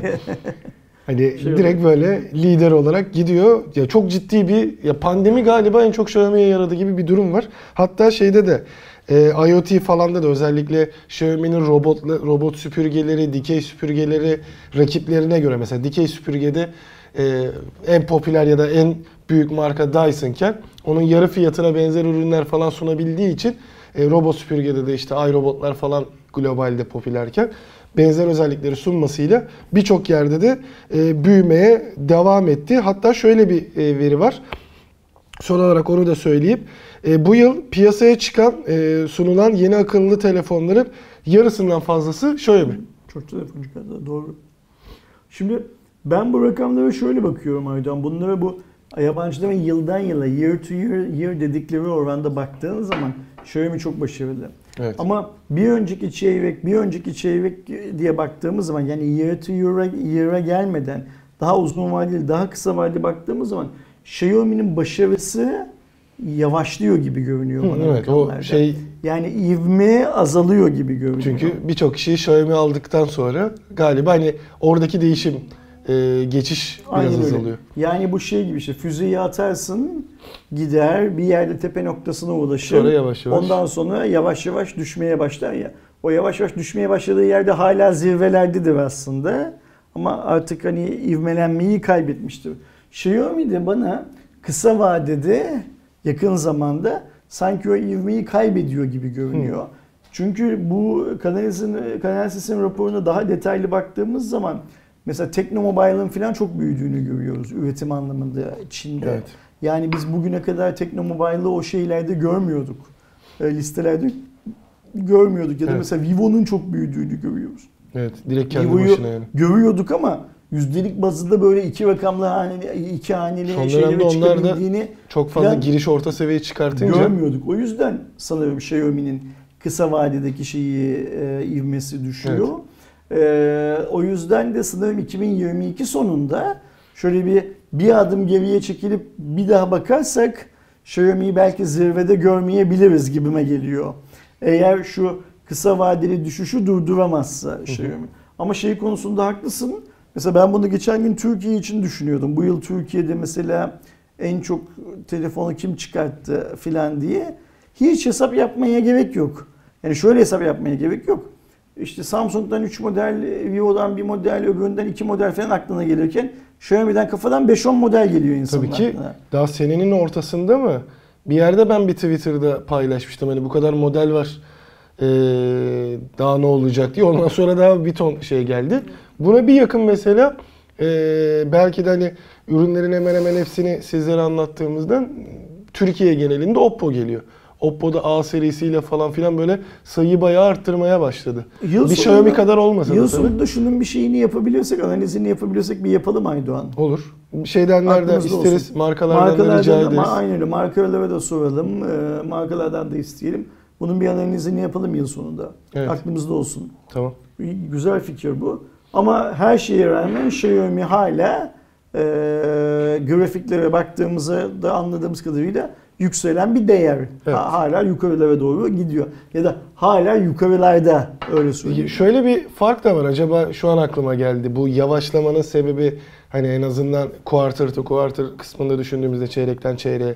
Hmm, Xiaomi ürünlerini artık önceden hani e, ucuzdu ve kaliteden de be- belli başlı şeylerden ödün veriyordu. Şimdi onu bıraktı. Mesela şeye bakıyorum. Redmi cihazları bunun giriş cihazıydı.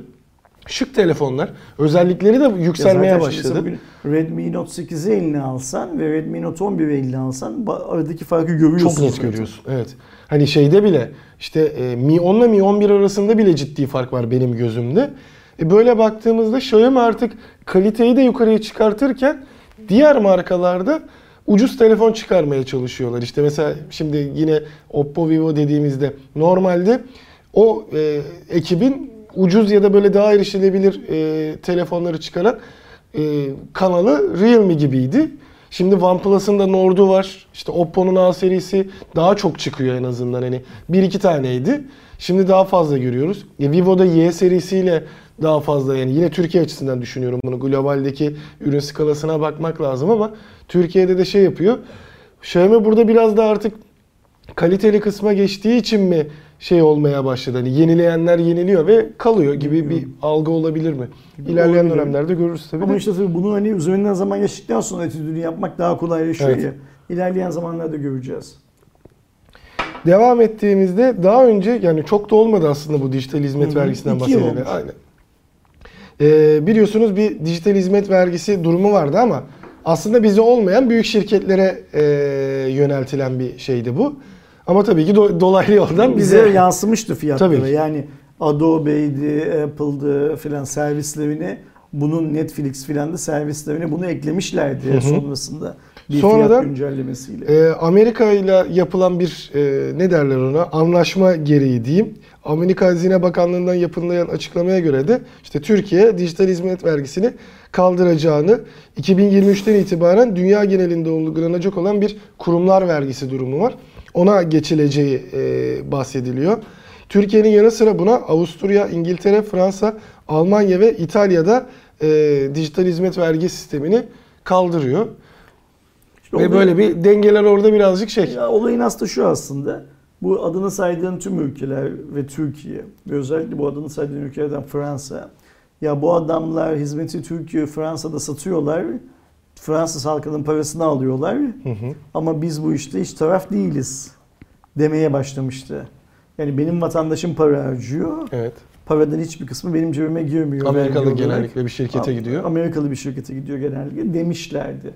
Ve bunu engellemek için de bu şirketlerin tamamı müfevid olarak dijital hizmet vergisi adı altında ya da benzeri isimlerde bu ya şirketlere, Netflix'e işte abonelik tarzıyla çalışan. Amerikan şirketlerine vergiler koymuşlardı.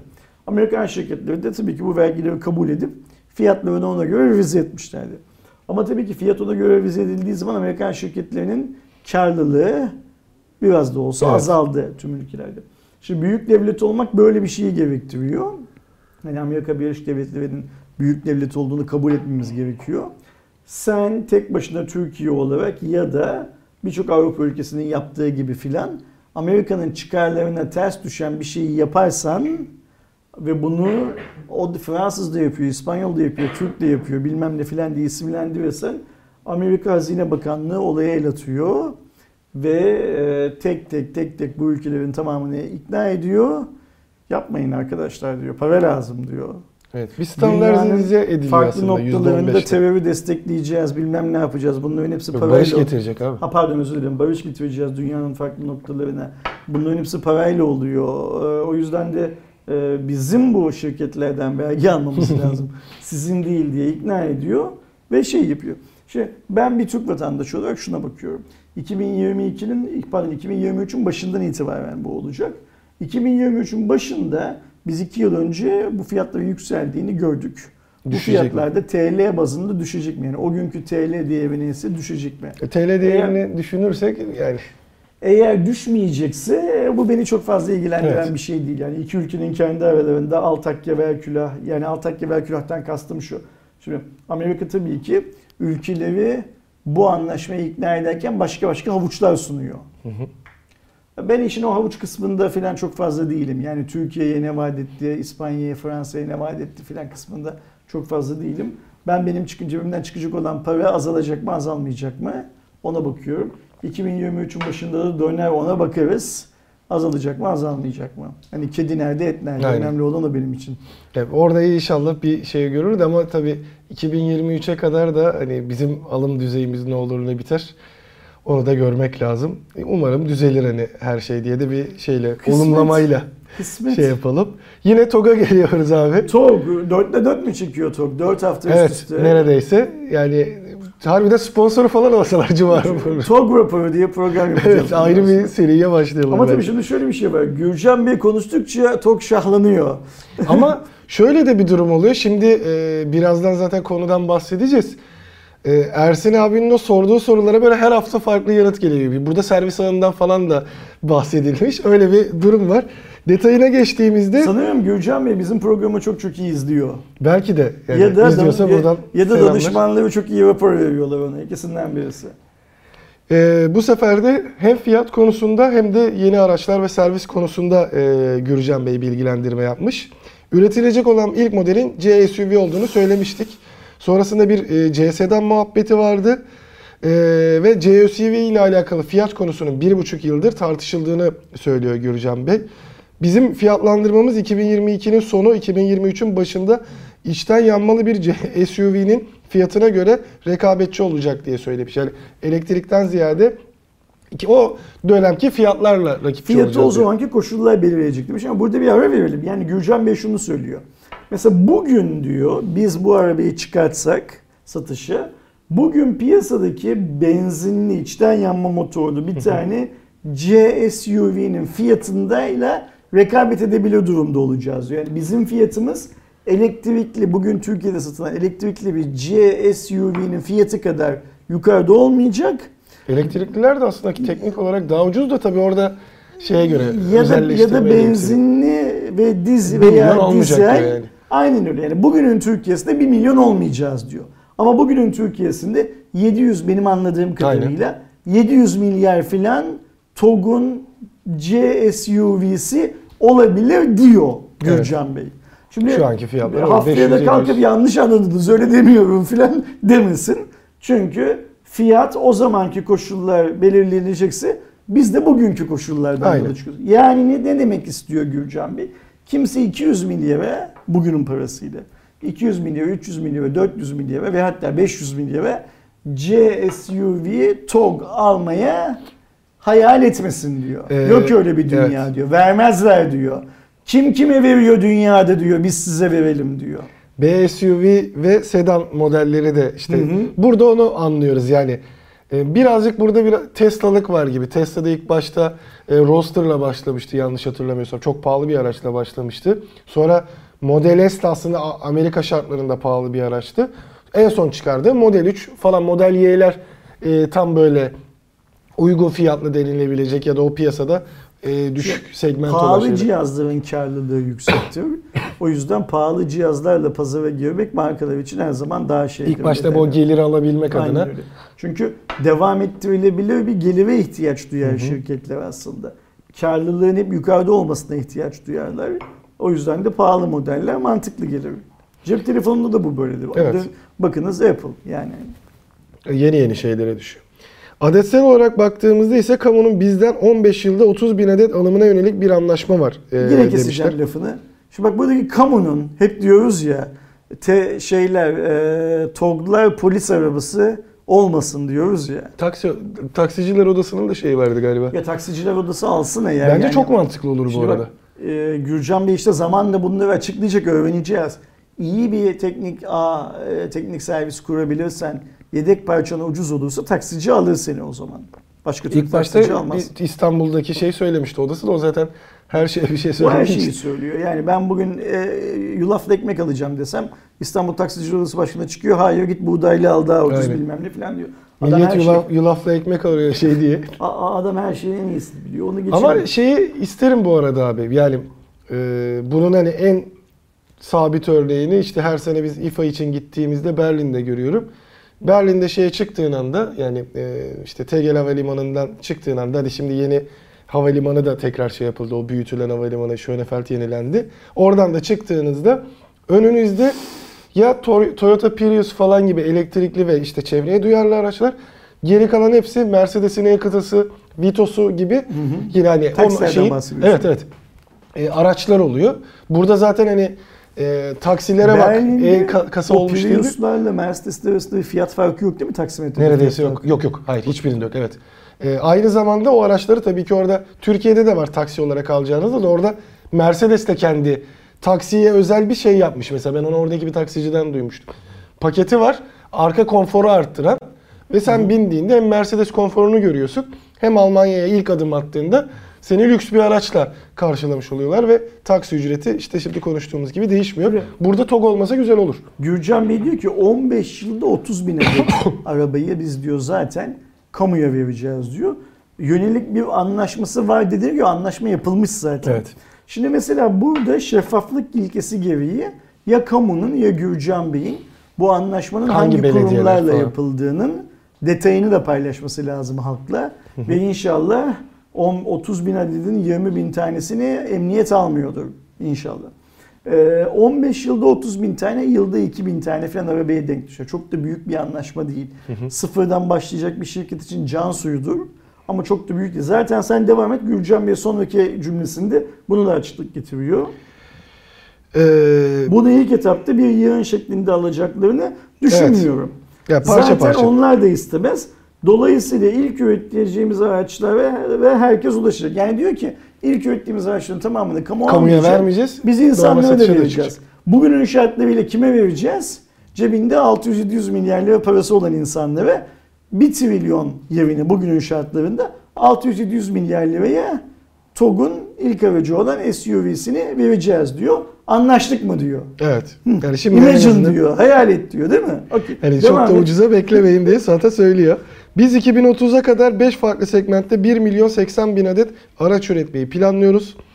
İlk olarak yılın ilk üretimi 100 bin adet, sonraki üretimler 175 bin, 175 bin adet olarak belirledik. Ama yoğun talep görmesi halinde 3 ay öncesinde kapasitemizi çok hızlı arttırabiliriz. İlk üretimlerimiz konuştuğumuz gibi C SUV ile başlayacak. Takip eden dönemde B SUV ve sedan modelimiz gelecek. Yani eee biz normalde C SUV ardından C sedan olarak biliyorduk.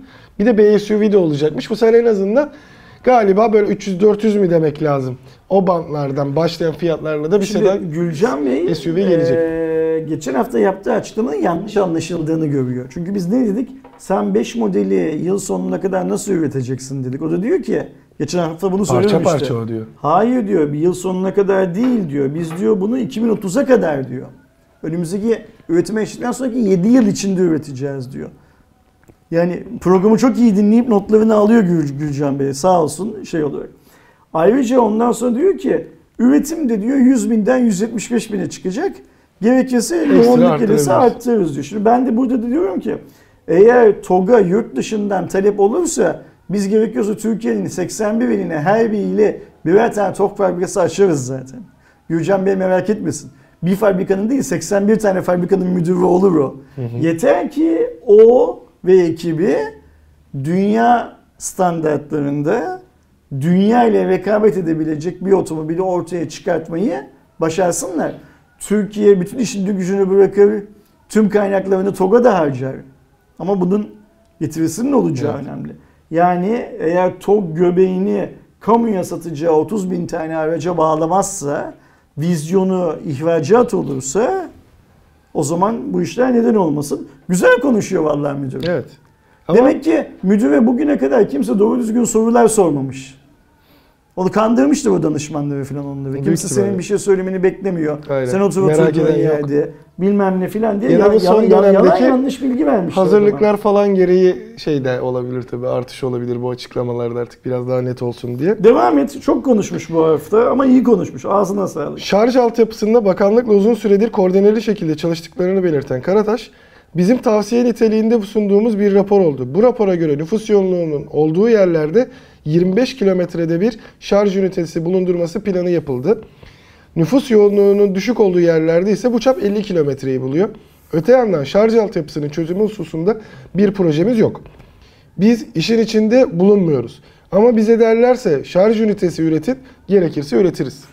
Şimdi Gürcan Bey'in burada söylediği şey evrensel bir gerçek zaten. Yani nüfusun yoğun olduğu yeri tıpkı baz ista- GSM şirketleri de fazla baz istasyonu, nüfusun yoğun olmadığı yeri daha az baz istasyonu koydukları gibi bir şey.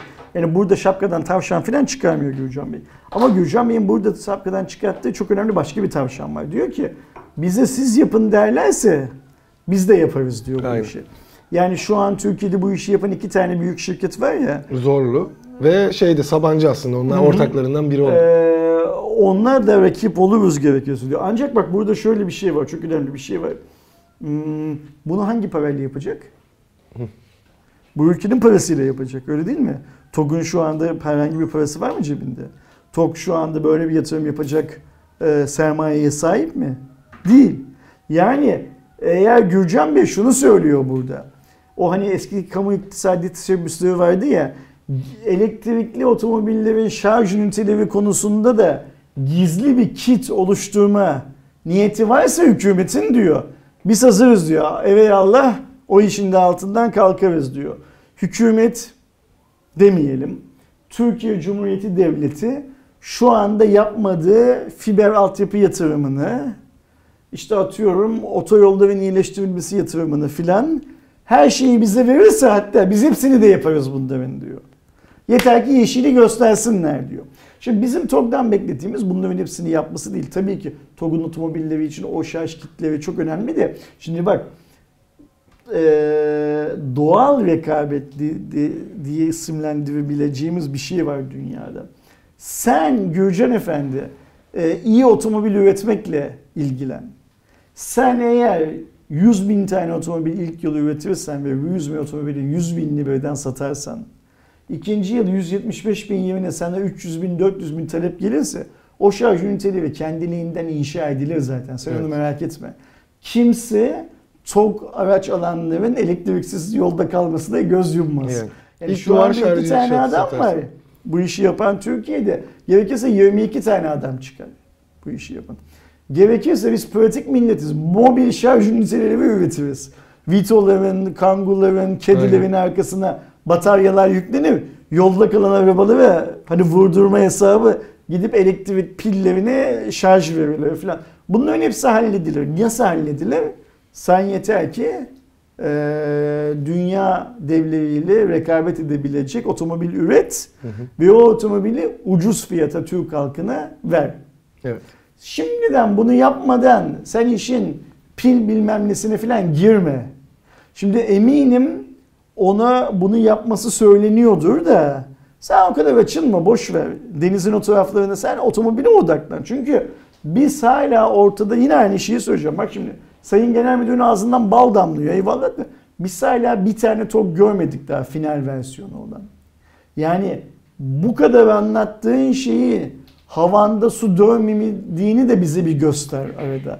Şimdi sen bir yandan da şarj ünitesi kısmına girersen benim kafa çok şey almıyor Gürcan Hoca. Çok anlamıyorum bu hikayeyi. Karışacak. O zaman TOG'un ne yaptığını anlamayacağım. Ben. Otomobil mi yapıyor? Şarj ünitesi mi yapıyor? Tavuktan mı çıktı yumurta? Yumurtadan mı çıktı tavuk? Scooter da işin içinde olacak mı? Bu adamlar ne zaman bayramlıklarını giyip scooter'ın yanında fotoğraf çektirecekler bilmem ne filan diye benim kafa böyle allak bullak oluyor o zaman.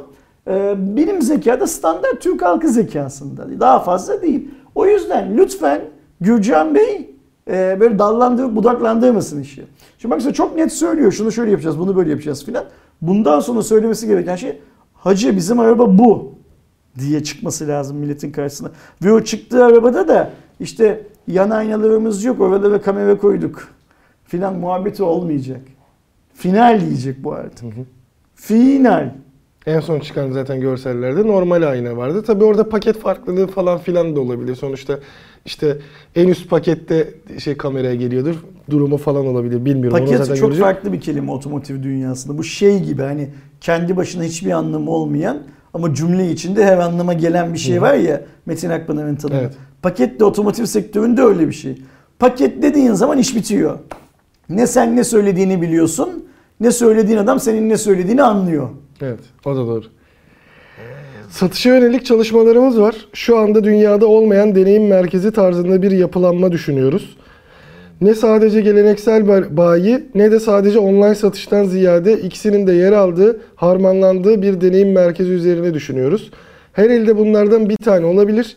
Yine yoğunlukla ilgili olarak bunlar planlar değişebilir. E, Ne demiş. güzel, nerede satacaksın demiştik. Söyledi nerede satacağını. Bir deneyim merkezi sistem. olacak. Her şehirde de olabilir diyor. Her şehirde bir tane diyor ama tabii ki her şehirde bir tane satış noktası olmayacaktır. Normal standart galeri anlayışı, bayi anlayışı olacak zaten. Şimdi Gürcan Bey şey yapıyor, eee, çiçek konduruyor üstüne. Yani şimdi bir önceki açıklaması da öyle. Hani 25 kilometrede bir öneriyoruz bilmem ne filan. Ama şimdi yani her şehirde diyor araba satılacak, bayimiz olacak filan da bir tane de özel bir şey olabilir, olacak değil, olabilir. Bu arada dünyada olmayan dedi de hani farklı bir şey düşünüyorlardır da ben yine şeye gittiğimde galiba Berlin'deydi yine İFA'da. Doğru şeydeki Kudam dedikleri yerde BMW bayisi var. Merak edip hani yeni araçları falan filan nasılmış kendimce dolaşırken bir girdiğimde e, yeni nesil i serileri de yeni çıkıyordu. i3, i8 falan. E, Samsung'la da anlaşmışlar. Samsung'un o dönemki işte e, S6, S7 ile kullanabildiğim VR gözlüğüne özel bir program geliştirmişler. VR'da sen önünde bir direksiyon falan filan da var. Aracın nasıl bir deneyim sunduğunu hissettirecek bir deneyim bölümü falan da vardı. Araçları da görebiliyorsun, şey de yapabiliyorsun. Hatta şey diye de sormuşlardı. Denedikten sonra hoşunuza gittiyse size de şey için, gerçek deneyim için randevu veririz demişlerdi, verebiliriz demişlerdi. Yok demiştim hani ben teşekkür ederim e, ona vaktim yok falan diye. Çünkü zaten geri döneceğim. Ee, hani nasıl bir şey düşünüyorlar o da önemli. Mercedes'in, Samsung'un, Bayer motor fabrikasının bu işi nasıl yaptığının çok fazla bir önemi yok.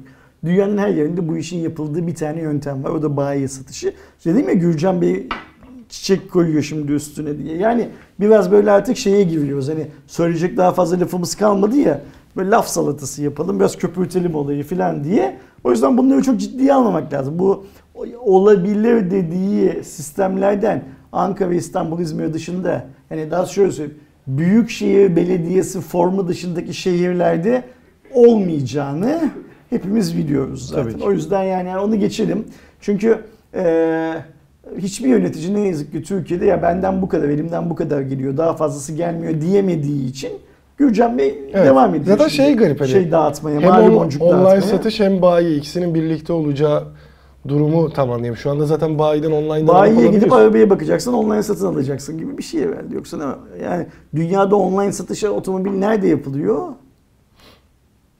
Hmm, sadece online satan da bir yer yok ki. Bayisi her markanın şeyi işte var. dedim ya Gürcan Bey Ha hadi Tesla olabilir belki şey için birçok ülke için hani şeyde olmasa bile Tesla Store mesela sadece Ha, Tesla Store Berlin'de olsa ülkelerde. aynen orada da Okey. alabiliyorsun. Tamam hadi bakalım yedik devam et. Son olarak güvenlik kısmına değinmiş zaten. Allah Allah biz bu güvenlik kısmını nasıl konuşmuştuk değil Evet. mi? Çok hani sadece vaat değil Euro NCAP 5 olması. Diyor ki TOG'un uluslararası testleri devam ediyor. Amacımız Euro NCAP'te 5 yıldız almak. Şu ana kadar gerçekleşen testlerde gayet başarılıyız. Bu zamana kadar 9 testten başarıyla geçtik. Bu testler için toplamda 60'tan fazla araç üreteceğiz. Bu üretimleri tecrübeli ekibimizle Gebze'de bir noktada gerçekleştiriyoruz. Bunu yurt dışında da yapabilirdik ama hız ve esneklik için Türkiye'de yapmayı tercih ettik. Şimdi bu çok güzel bir şey. Biz bunu sormuştuk. Mesela Enkep'ten kaç puan alacak, hedef ne bilmem ne filan diye. Hedef 5 yıldız almak. Zaten bugün Bundan dünya otomobillerinin, dünya markalarının çıkan Beş otomobillerinin tamamı 5 yıldız alıyor zaten. O yüzden 5 yıl, ner neredeyse 5 yıldız. 5 Aynen. yıldızın altında almak iyi bir başlangıç güvenlik En açısından kötü 4 şeydir. değil zaten. Ancak burada Gürcan Bey'in söylediği şeylerde, şimdi benim kafa çok az, az çalışıyor, çok çalışmıyor. Benim anlayamadığım bazı hikayeler var Aydo. Şimdi diyor ki, biz bugüne kadar diyor 9 testten başarıyla geçtik diyor. Şimdi ben biliyorum ki ortada TOG'un bir arabası henüz yok. finalize olmuş bir araba henüz yok. Olmayan araba prototiplerle mi bu 9 testten geçiyorlar, geçtiler? Ya da aslında finalize edildi. Testlerden şey olabilir. e, şimdi aslında açıklanabilecek bir araç vardır. Yani artık prototip bir şey olmuştur.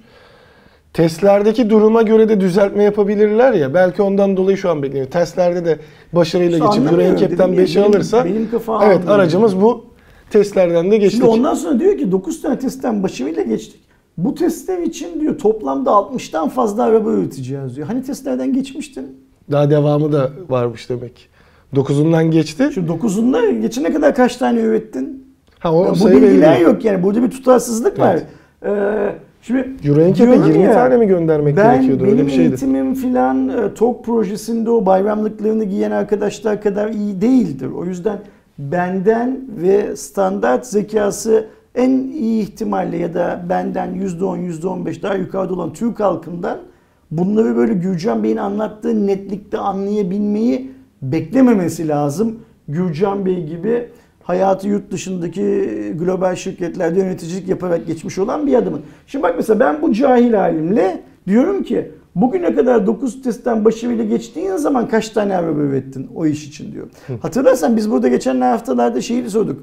Ya o TOG'u nerede üretiyorsun diye de sorduk. Şimdi diyor ki Gebze'de bir noktada gerçekleştiriyoruz.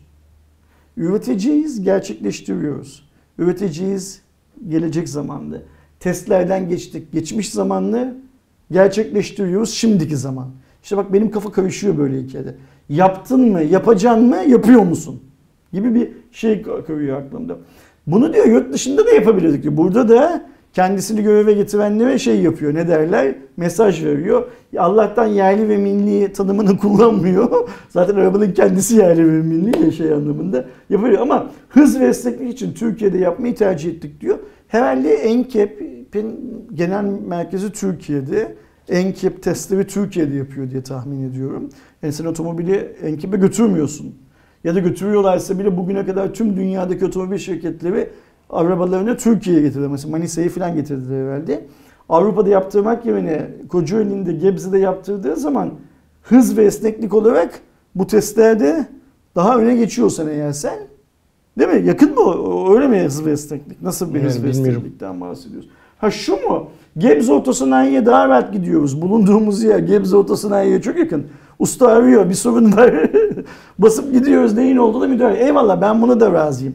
Eğer e, bizim aracı Gebze Otosanayi'deki ustalar üretecekse ve gün, ay, yıllık 100 milyon üretime 100 milyon yok 10 milyon muydu? 100 bin miydi? Ee, Kendi söylüyor. yani 175'e kadar 100 çıkacaktı. bin üretimi Gebze Otosanayi'deki ustalar altından kalkacaklarsa ben buna da şeyim ne derler e, razıyım.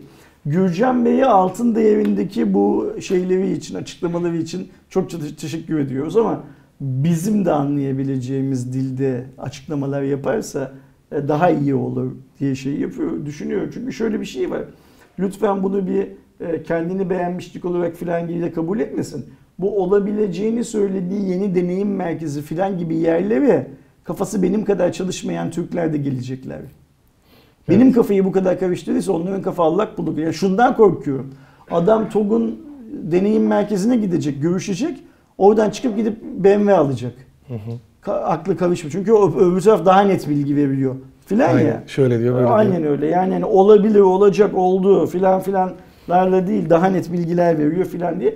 Biz e, TOG'un iyi haberlerini doğrudan Gürcan Bey'in ağzından duymak konusunda çok hevesliyiz.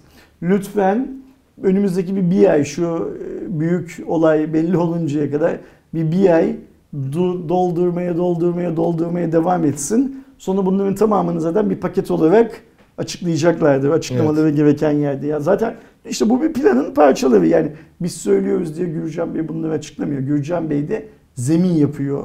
Çünkü büyük bir satın alma olacak. Yani büyük bir satın alma, büyük bir masraf yapılacak orada. Bilmem ne olacak falan ya. Onun şeyini yapıyor. Ee, hani şimdi dile Tabanını. getiremediğimiz o olayın altlarını yapıyor Gürcan Bey de. Lütfen devam etsin yapmaya. Biz de böyle iki geveze burada sanki Gürcan Bey bize cevap veriyormuş gibi konuşmaya devam edelim bu hikayeyi. TOG'u bekliyoruz. Biz bugünün şartlarında 700 milyara fitiz öyle değil mi? Yani. Yani mecburuz fit olmaya. Ya gönül ister ki böyle bir güzel indirim olsa 500 İşte olsun da burada- 500 olsa da kim alacak? Burada şöyle bir şey var.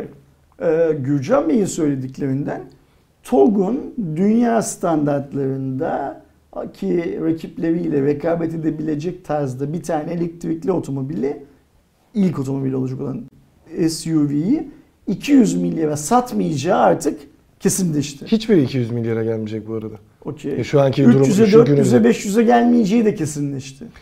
E, ilk gelen aracın evet. İlk gelen ama ilk gelen Yok ilk gelen Yani- aracı. Okey Hani tamam yani bunun hayalini kuranlar artık Gürcan Bey bu açıklamayı yaptıktan sonra o hayalden vazgeçsinler artık. Ama ben şuna razıyım. Dünya devlerinde reka- rekabet içindeki bir elektrikli SUV'yi TOG bugünün şartlarında Türkiye'de 700 milyara satabiliyorsa buyursun satsın. Başımızın tacı olur. Hayır. Burası doğru. Paket benim için önemli değil. Giriş bir şey işte. Platinum Plus. Ee, kameralı olur, kamerasız olur. Hiç fark etmez. Paket önemsiz. Bugünün şartları işte alalım bugünkü dolar kurunu 700 milyara bölelim kaç bin dolar. Onların 2000 bilmem kaçta çıkaracaklar araba kaç bin dolara gelecek. Ona bakalım şey olarak. Bir de Gürcan Bey bir laf arasında şeyi de söylesin bence. Hani bu elektriği yapabiliriz bilmem ne olabilir filan hikayeleri var ya. Vergi avantajı da bekliyoruz desin ki e, içten yanmalı bir arabadan çok daha ucuza satabileceğiz lafını da söylesin. O zaman bütün Türkiye hep birlikte ayağa kalkalım. Gürcan Bey ve ekibini ayakta alkışlayalım o zaman. O zaten şart. Hani normalde zaten elektrikli araçlar için vardı tüm dünyada olduğu gibi. Ee, Şimdi 2040 muhabbeti de var biliyorsun. Hani mm, 2040'ta artık içten yanmalı araçlar Türkiye'de de üretilemeyecek. Ama e, gelen elektrikli araçların bir önü kesildi şu an %60'a çıkartarak şeyi, ÖTV'yi. Şimdi benim vergi indiriminden kastım, TOG'a yönelik vergi indiriminden kastım, rakiplerin vergi oranlarını yükseltmek değil. Aynen işte o kötü. TOG'unkini düşürmek. O yüzden aynı şeyden bahsetmiyoruz seninle. İşte yok hani normalde beklenti Yok, oydu. ben zaten sana ben sana ayar vereyim de alması gereken anlasın diye şey Biliyorum, biliyorum. şimdi. Hani göreceğiz. O zaman devam edelim. Baktığımızda Counterpoint 3. çeyrek açıklamaya devam ediyor ve bu sefer de akıllı saat pazarıyla alakalı da e, bilgiler görülüyor. Geçtiğimiz yıla göre %16 bir artış var pazarda. Artık ilgi akıllı saate fazlasıyla artıyor. Burada e, Samsung'un da bir artış olduğunu görüyoruz ama özellikle akıllı saat konusunda en çok dikkat çeken markalardan biri olan Apple e, bir düşüşte. Bunun sebebi özellikle e, seri 7'nin de biraz o gecikmesinden kaynaklı olabildiği görünüyor. Geçen seneye göre hala birinci olmasına rağmen %10 daha az bir pazar payı elde etmiş. Bir de orada şöyle bir şey. Apple e, Watch kullananlar tamamen iPhone kullanıcıları. Evet. Öbür taraftaki rakiplerse Android. Android kullanıcı. Yani bir platform savaşı tarzında bir şey de var. Ve Apple'ın e, şeyini düşürmesi, satış rakamını daha doğrusu oransal olarak yani diğer tarafın daha hızlı büyümesi çok normal. Şimdi birinci kim, ikinci kim? Birinci Apple, ikinci Ha, pay- Samsung, payını azaltmasına rağmen Evet, hala birinci. aynen. Okey. e, ikinci Samsung, üçüncü Amazfit, e, dördüncüsü IMO isimli bir şey ama görmüştüm adını. E, beşte Huawei var. Bir de tabii ki diğer paydalar var. Süper. İnsanlar akıllı saat kullanmayı her geçen gün daha da alışıyorlar. Daha da normalleştiriyorlar. Ben artık kullanmıyorum. Çıkarttım kolumdan akıllı saati çünkü gözüm görmüyor. Hmm. Gözlerim bozulduğu için o notification'ları falan okuyamıyorum. Uyarıları okuyamıyorum. Okuyamadığımda da bana çok fazla bir şey sunmadığını düşünüyorum kol saatinin. E, kol saatini çıkarttım kullanmıyorum ama kullanan arkadaşlarımız tabii ki devam etsinler kullanmaya.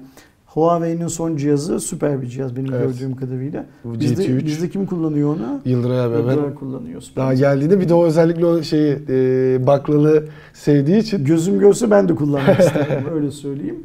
Ee, ben hiçbir zaman bu e, işte adım atmam, kalbim şu kadar hızlı arttı, bu, bu kadar nefes aldım falan hikayeleriyle çok fazla şey yapmadım. ben Uğraşmadım. bakıyorum orada. Ama bilgilendirme yani cep telefonunu kullanmayı kolaylaştıran bir aparat olarak benim işimi çok şey yapıyordu, görüyordu. Üzgünüm ama göz bu yani hani yapacak çok da fazla bir şey yok. Ee, Ben arkadaşlarımıza da henüz kullanmayan arkadaşlarımıza da bütçelerinin yettiği oranda bir şey alıp kullanmalarını ayrıca öneriyorum. O da ayrı mevzu. Pazar böyle böyle büyüyor. Evet. Şey olarak. Ama gitgide güzelleşiyorlar. Bu şeyi de çözerse işte Samsung, Apple kanadı ya da e, aslında Huawei dışındaki bir de Amazfit'i de dahil ederiz burada kesinlikle. Amazfit ve Huawei dışındakiler şu e, batarya süresini de çözerlerse Aynen. zaten iyice şey olur. E, Sen her geçtiğimiz haberde biraz daha kötüleşiyorsun. Hastalığın Evet. böyle biraz daha kusura yukarıya doğru bakmasınlar bu arada. çıkıyor. Şey olmasın Aynen öyle. sesten O yüzden öksürükten falan. hızlanalım biraz. Cuma raporunu bir an önce bitirelim. Seni istirahat ettirelim haydi. Sağ olasın abi. Geçen hafta aslında biz işte e, benim vize muhabbetlerinden dolayı Perşembe günü çektiğimiz bir durum vardı. Cuma günü de Dimensity 9000 tanıtıldı. Biz e, Eren'le beraber bir değerlendirdik. Ama şimdi birazcık daha detayları var. Çünkü sonradan işte Snapdragon'un da geçen hafta konuştuğumuz 8 Gen 1'in de testi ortaya çıktı. Neredeyse aynı puan almışlar. Yani artık MediaTek 9000 serisiyle beraber Snapdragon'u da yakalamış gibi görünüyor. Bu sefer çekirdekleri de bölmüşler. Bir Hı hı. ultra çekirdeğimiz var. Bir performans çekirdeğimiz var. Bir enerji verimliliği var. Tabii bunların sayıları değişiyor. E, 4 nanometreye geçiyor ve bu açıdan genel toplamda baktığımızda aslında çok çok iddialı Şimdi hale geldi MediaTek. Dimensity'nin yeni işlemcisi 4 nanometre. Qualcomm'un Snapdragon 8 Gen 1'i 4 nanometre değil galiba değil mi? Sanırım değil evet. Ya da şu anda daha işte detayları açıklanmadı ama açıklansa bile ilk olmayacak. İlk olmayacak. Ee, her iki işlemcinin de ilk hangi cihazlarda kullanılacağı henüz belli de değil. Ee, sadece daha bugün işte tam şeye gireceğimiz zaman 8 Gen 1 için e, Realme'nin galiba yeni şeyi GTC ile beraber GT2 GT2 Pro'da aynen e. Realme e, Snapdragon'ın yeni işlemcisi olan 8 Gen 1'i kullanacağını bugün duyurdu. Aynen. Eğer böyleyse de zaten şöyle de bir durum var. Dimensity böyle- kesin Xiaomi kullanacak. Eğer böyleyse değil, böyle işte adamlar duyurdular yani. Yok hayır. Durum yani şey Realme şeyi kullanacaksa Ha, e, şey- Poco'da ya da şeyde kesin Xiaomi'de Dimensity Okey. 9000'i ilk Do- kullanan doğrudur. olacak Muhtemelen bence. öyle olacak. Ve artık sentetik testlerde de birbirini yakalamış görünüyor Evet. iki marka. Yani bu da demektir ki işte bu sentetik test dediğimiz Antutu bilmem ne filan diye çoluğun çocuğun eline düşen testler ya eşitlikçi davranıyorlar ya Snapdragon 10'ları ve 2022 ödemesini henüz yapmadı. 2021 şeyine göre ne derler e, puanına göre eşit çıkıyorlar. 2022'de de ödemeyi kimin yapacağı belli olmaz. Bakarsın Mediatek daha fazla Aynen. para verir. Mediatek ürünleri yukarıda çıkar. Şimdi ben tahmin ediyorum ki Aydo biz Ocak ayının 10'u olmadan e, bu cihazlardan en az bir tanesini elimize alırız. Bana da öyle geliyor evet. Yani çok hızlı bir şekilde hayatımıza ya e, Snapdragon 8 Gen 1'li ya da Dimensity 9000'li bir tane cep telefonunu mutlaka elimize Şeyde alırız. Yani çoğu fa- çok arkadaşlarla çıkar. paylaşmamız e, izin verilir mi verilmez mi NDA bilmem ne filan hikayeleri yüzünden ama bu çok hızlı bir şekilde üretime girmiştir, girecektir ve dediğim gibi 15 Ocak olmadan biz bu cihazları görürüz. Özellikle zaten ben her iki versiyonunda şeyde bol bol örneklerinin olacağını tahmin ediyorum CES'te. Ondan önce Türkiye'ye bile gelmiş. olur, Barcelona'da çok çok olur. CS öncesi de Türkiye'de, pardon hemen CS sonrası da Türkiye'de görmeye başlarız. bence. Barcelona'dan önce biz bir inceleme yapmış oluruz bence de kesinlikle. Ben de öyle tahmin ediyorum. Bu arada tabii ki e, Snapdragon ve şeyi konuşmuştuk Snapdragon'un isim değiştirdiğini. Buradan aslında Dimensity'nin de Mediatek'in de bir değişikliğe gittiğini 9000 7000 diye gidecek. Artık binlere çıkıyor 800'lerden. Onu da e, söylemiş olalım. Orta seviyede 7000'i kullanacak. Burada evet bir isim şeyleri var ama çok da önemli değil. Önemli olan bizim elimizdeki Alışacağız. performans. Evet. Bir de isimlendirmelere alışma süreci var tabii ki. Devam ettiğimde, gerçi biz bunu bir iki kere daha söylemiştik galiba. Winamp tekrar geri dönüyor. Bir de döneceğim deyip dönemiyor bir türlü. Evet, en sonunda döneceğim deyip dönememişti. Ama bu sefer e, gerçekten Sürekli birileri Winamp satın alıyor. Geriye çok daha kuvvetli döneceğiz diyor. Dönemiyor başkasına satıyor. Evet ben bir beta kaydı yaptım eğer olursa bir bakarız da ama şöyle de bir durum var şimdi güzel bir şey tabii ki Winamp hani o 90'lı yıllardan 2000'lere kadar e, videosun medya player'ının dışlanmasına sebebiyet veren çok güzel bir şeydi. Kendince temanı yapabiliyordun. işte orada şarkıları şey yapıyordun, indiriyordun sonuçta falan. Şimdi işte o indirme şeyi kalmadığı için e, sonuçta herkesin işte cebinde Spotify'ı var, işte Apple Müziği var, Bir Tidal'ı var, bilmem insanlar var. Winamp bilmiyor mesela. Doğru sen Winamp biliyor musun? O bir kat hatırlar. Windows Player var bende o kadar. Bilmiyor. Ha, tamam. Ya bak mesela Doğuş da bilmiyor. Yani Winamp'ten ne dinliyorum özelliğini MSN'de açma vardı bir de. Duymadır zaten öyle bir söyledi ki başındaki harfi kaçırdım. Winamp. Aynen. Yok. Bak mesela Ya, bilmiyor. Daha küçükken Winamp diye gen- söylermiş. gen- genç insanlar bilmiyor. Genç insanlar bilmedikleri için Winamp'in tekrar geriye dönecek olması falan kimisi ilgilendirmiyor. Bana bir nostalji olup böyle Aynen heyecan da ekledim o Sen kendi nostaljin yüzünden Cuma raporunu işgal ediyorsun. Wi- Winamp'le dolduruyorsun. Ama kesinlikle bir su için. Güzel bir program Çok, falan. çok, çok, çok, çok, çok güzel. Binem çarptı. Takati kalmadı çocuğun. Ama ben gerçekten bir şey yaptım. Beta kaydını yaptım. Hatta unutmazsam Gaza geldim diyorsun. açıklama bölümünde de meraklı olanlar için yaparım ama dediğim gibi benim oradaki tek kafama takılan şeylerden biri şu. Ee, iyi güzel de biz orada neyi dinleyeceğiz hani? Spotify'a entegre çalışabilecek mi? Şey olacak mı? Vallahi Falan de ben umursamayan bir insan olarak bilemem diyorum sadece. Ben bunları bilmiyorum kardeşim diyorum. Göreceğiz diyelim. Bir de heh, Winamp her satışta fiyatı da düşüyordur bunun. Yakında satmaya bile gerek kalmaz da yani şirketi devretmeye bile hayatımızdan tamamen çıkar gider bence. o, o kadar ucuzlarsa ben alayım bari ben devam ettireyim kendimce. Ben evde takılırım tek başıma şey yapmam. Ay çok güzel. şeye sunmadan.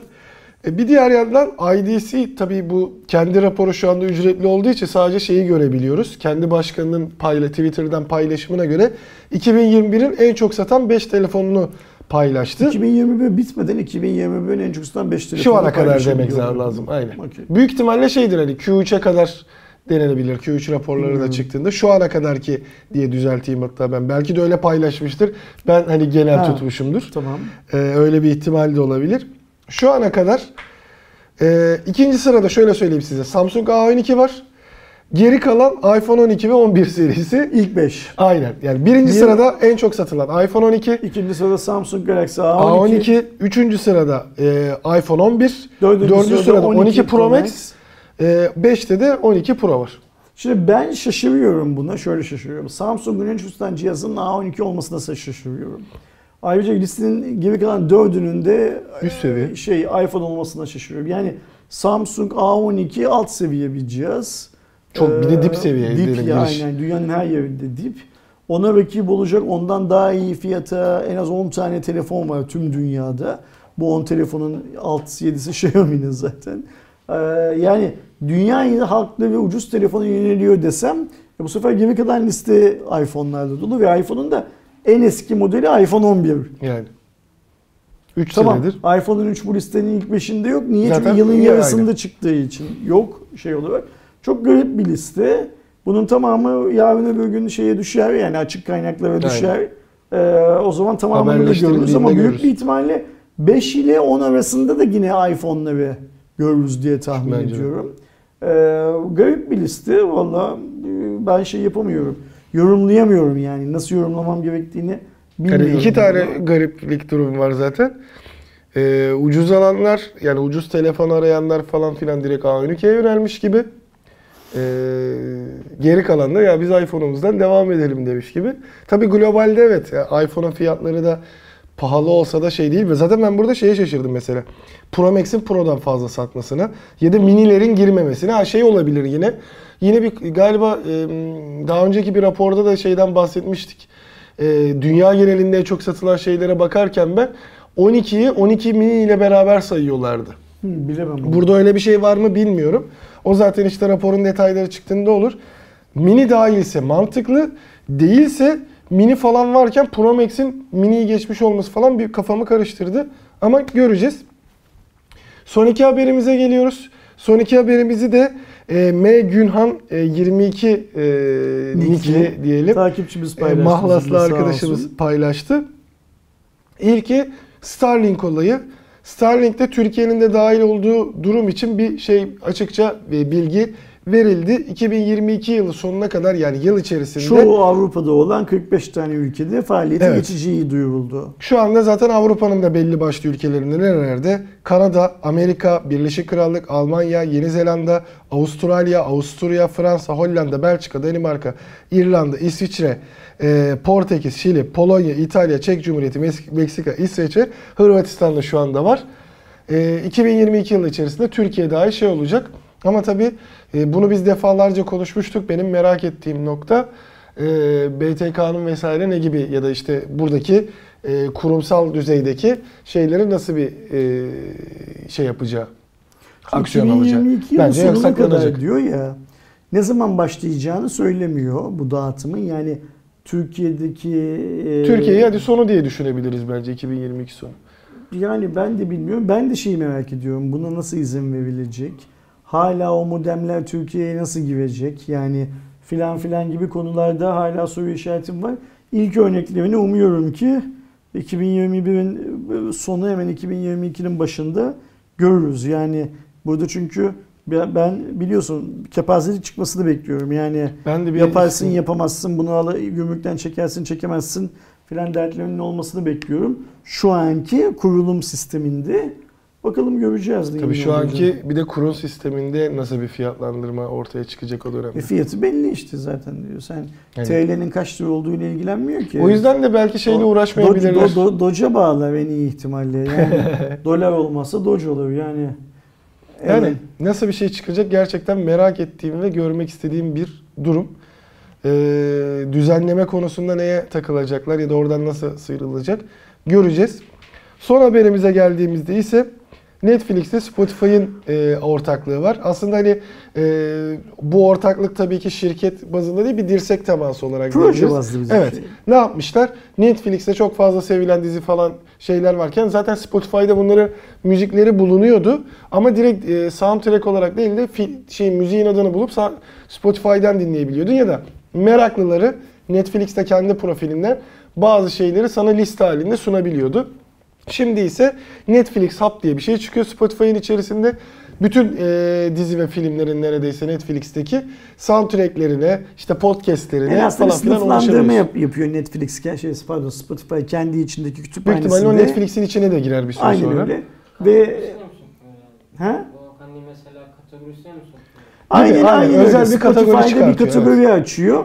O kategoriye girdiği zaman Netflix yapımlarının, filmlerinin, dizilerinin, müziklerine de Spotify'da mevcutlarsa ki çoğunlukla mevcutlar tek tıklamayla Aynen. ulaşabiliyorsun. Mesela ileride Netflix'in içinde de hani dinledikten sonra şey gibi önceden band çıkardı ya bu müziği dinlemek için işte e, 33 45'e işte e, Zelda yaz gönder falan filan diye. Bunda da bence şey olabilir. Dizinin bölümü bittiğinde işte ya da çıkarken hani Spotify'dan dinleyebilirsin falan diye Spotify'a ekle Bilemem. gibi butonlar ben çıkabilir Spotify Netflix'te. zaten kullanmadığım için mesela şu haber benim hiç ilgimi çekmiyor. Ha, meraklılar için kolay bir güzel de bir şey olmuş tabii ki böyle iki büyük şeyin yapması. Kolayca en azından orada Bu işte. zaten tamamen bir kısa yol aslında Evet. yapılan şey. Yani insanlar o filmlerin, dizilerin, müziklerine daha kolay ulaşsınlar diye bir shortcut yapmışlar aslında. Çok da matah bir şey değil. Ama anlaşmaları gerekiyormuş demek ki. Oturup koklaşmışlar, anlaşmışlar, yapmışlar. Böyle bir şey de ortaya çıkmış diyelim ve sonuna gelelim. 182. Cuma raporunun sonuna gelelim. Sadece M. Günhan 22 nickli arkadaşımızdan değil tüm izleyicilerimizden haber önerileri bekliyoruz. Ersine.tvp.com.tr, Aydoğan'e.tvp.com.tr'den bir tanesine mail atabilirsiniz. Önümüzdeki Sosyal hafta medyalardan atabilirsiniz. 183. Cuma raporuyla eğer Aydoğan iyileşebilirse Aydoğan'la birlikte karşınızda olacağım. Tabii ki eğer Aydoğan iyileşirse ve ben hastalanmazsam. evet Öyle bir de öyle bir var. Kusura bakmasın bu olacağız. arada kimse lütfen. Ee, hastalık durumu bence kusura bakılacak Tabii ki. bir şey değil. O Ama yine böyle YouTube'un- kulağa şey. YouTube'un çok bilenleri tabii ki rahatsız olacaklardır bilmem ne filan filan ama yapacak bir şeyimiz yok. Yani hastalık durumu diye bir durum söz konusu. Önümüzdeki hafta şey yaparız 183. Cuma raporuyla Allah izin verirse kısmetse karşınızda oluruz.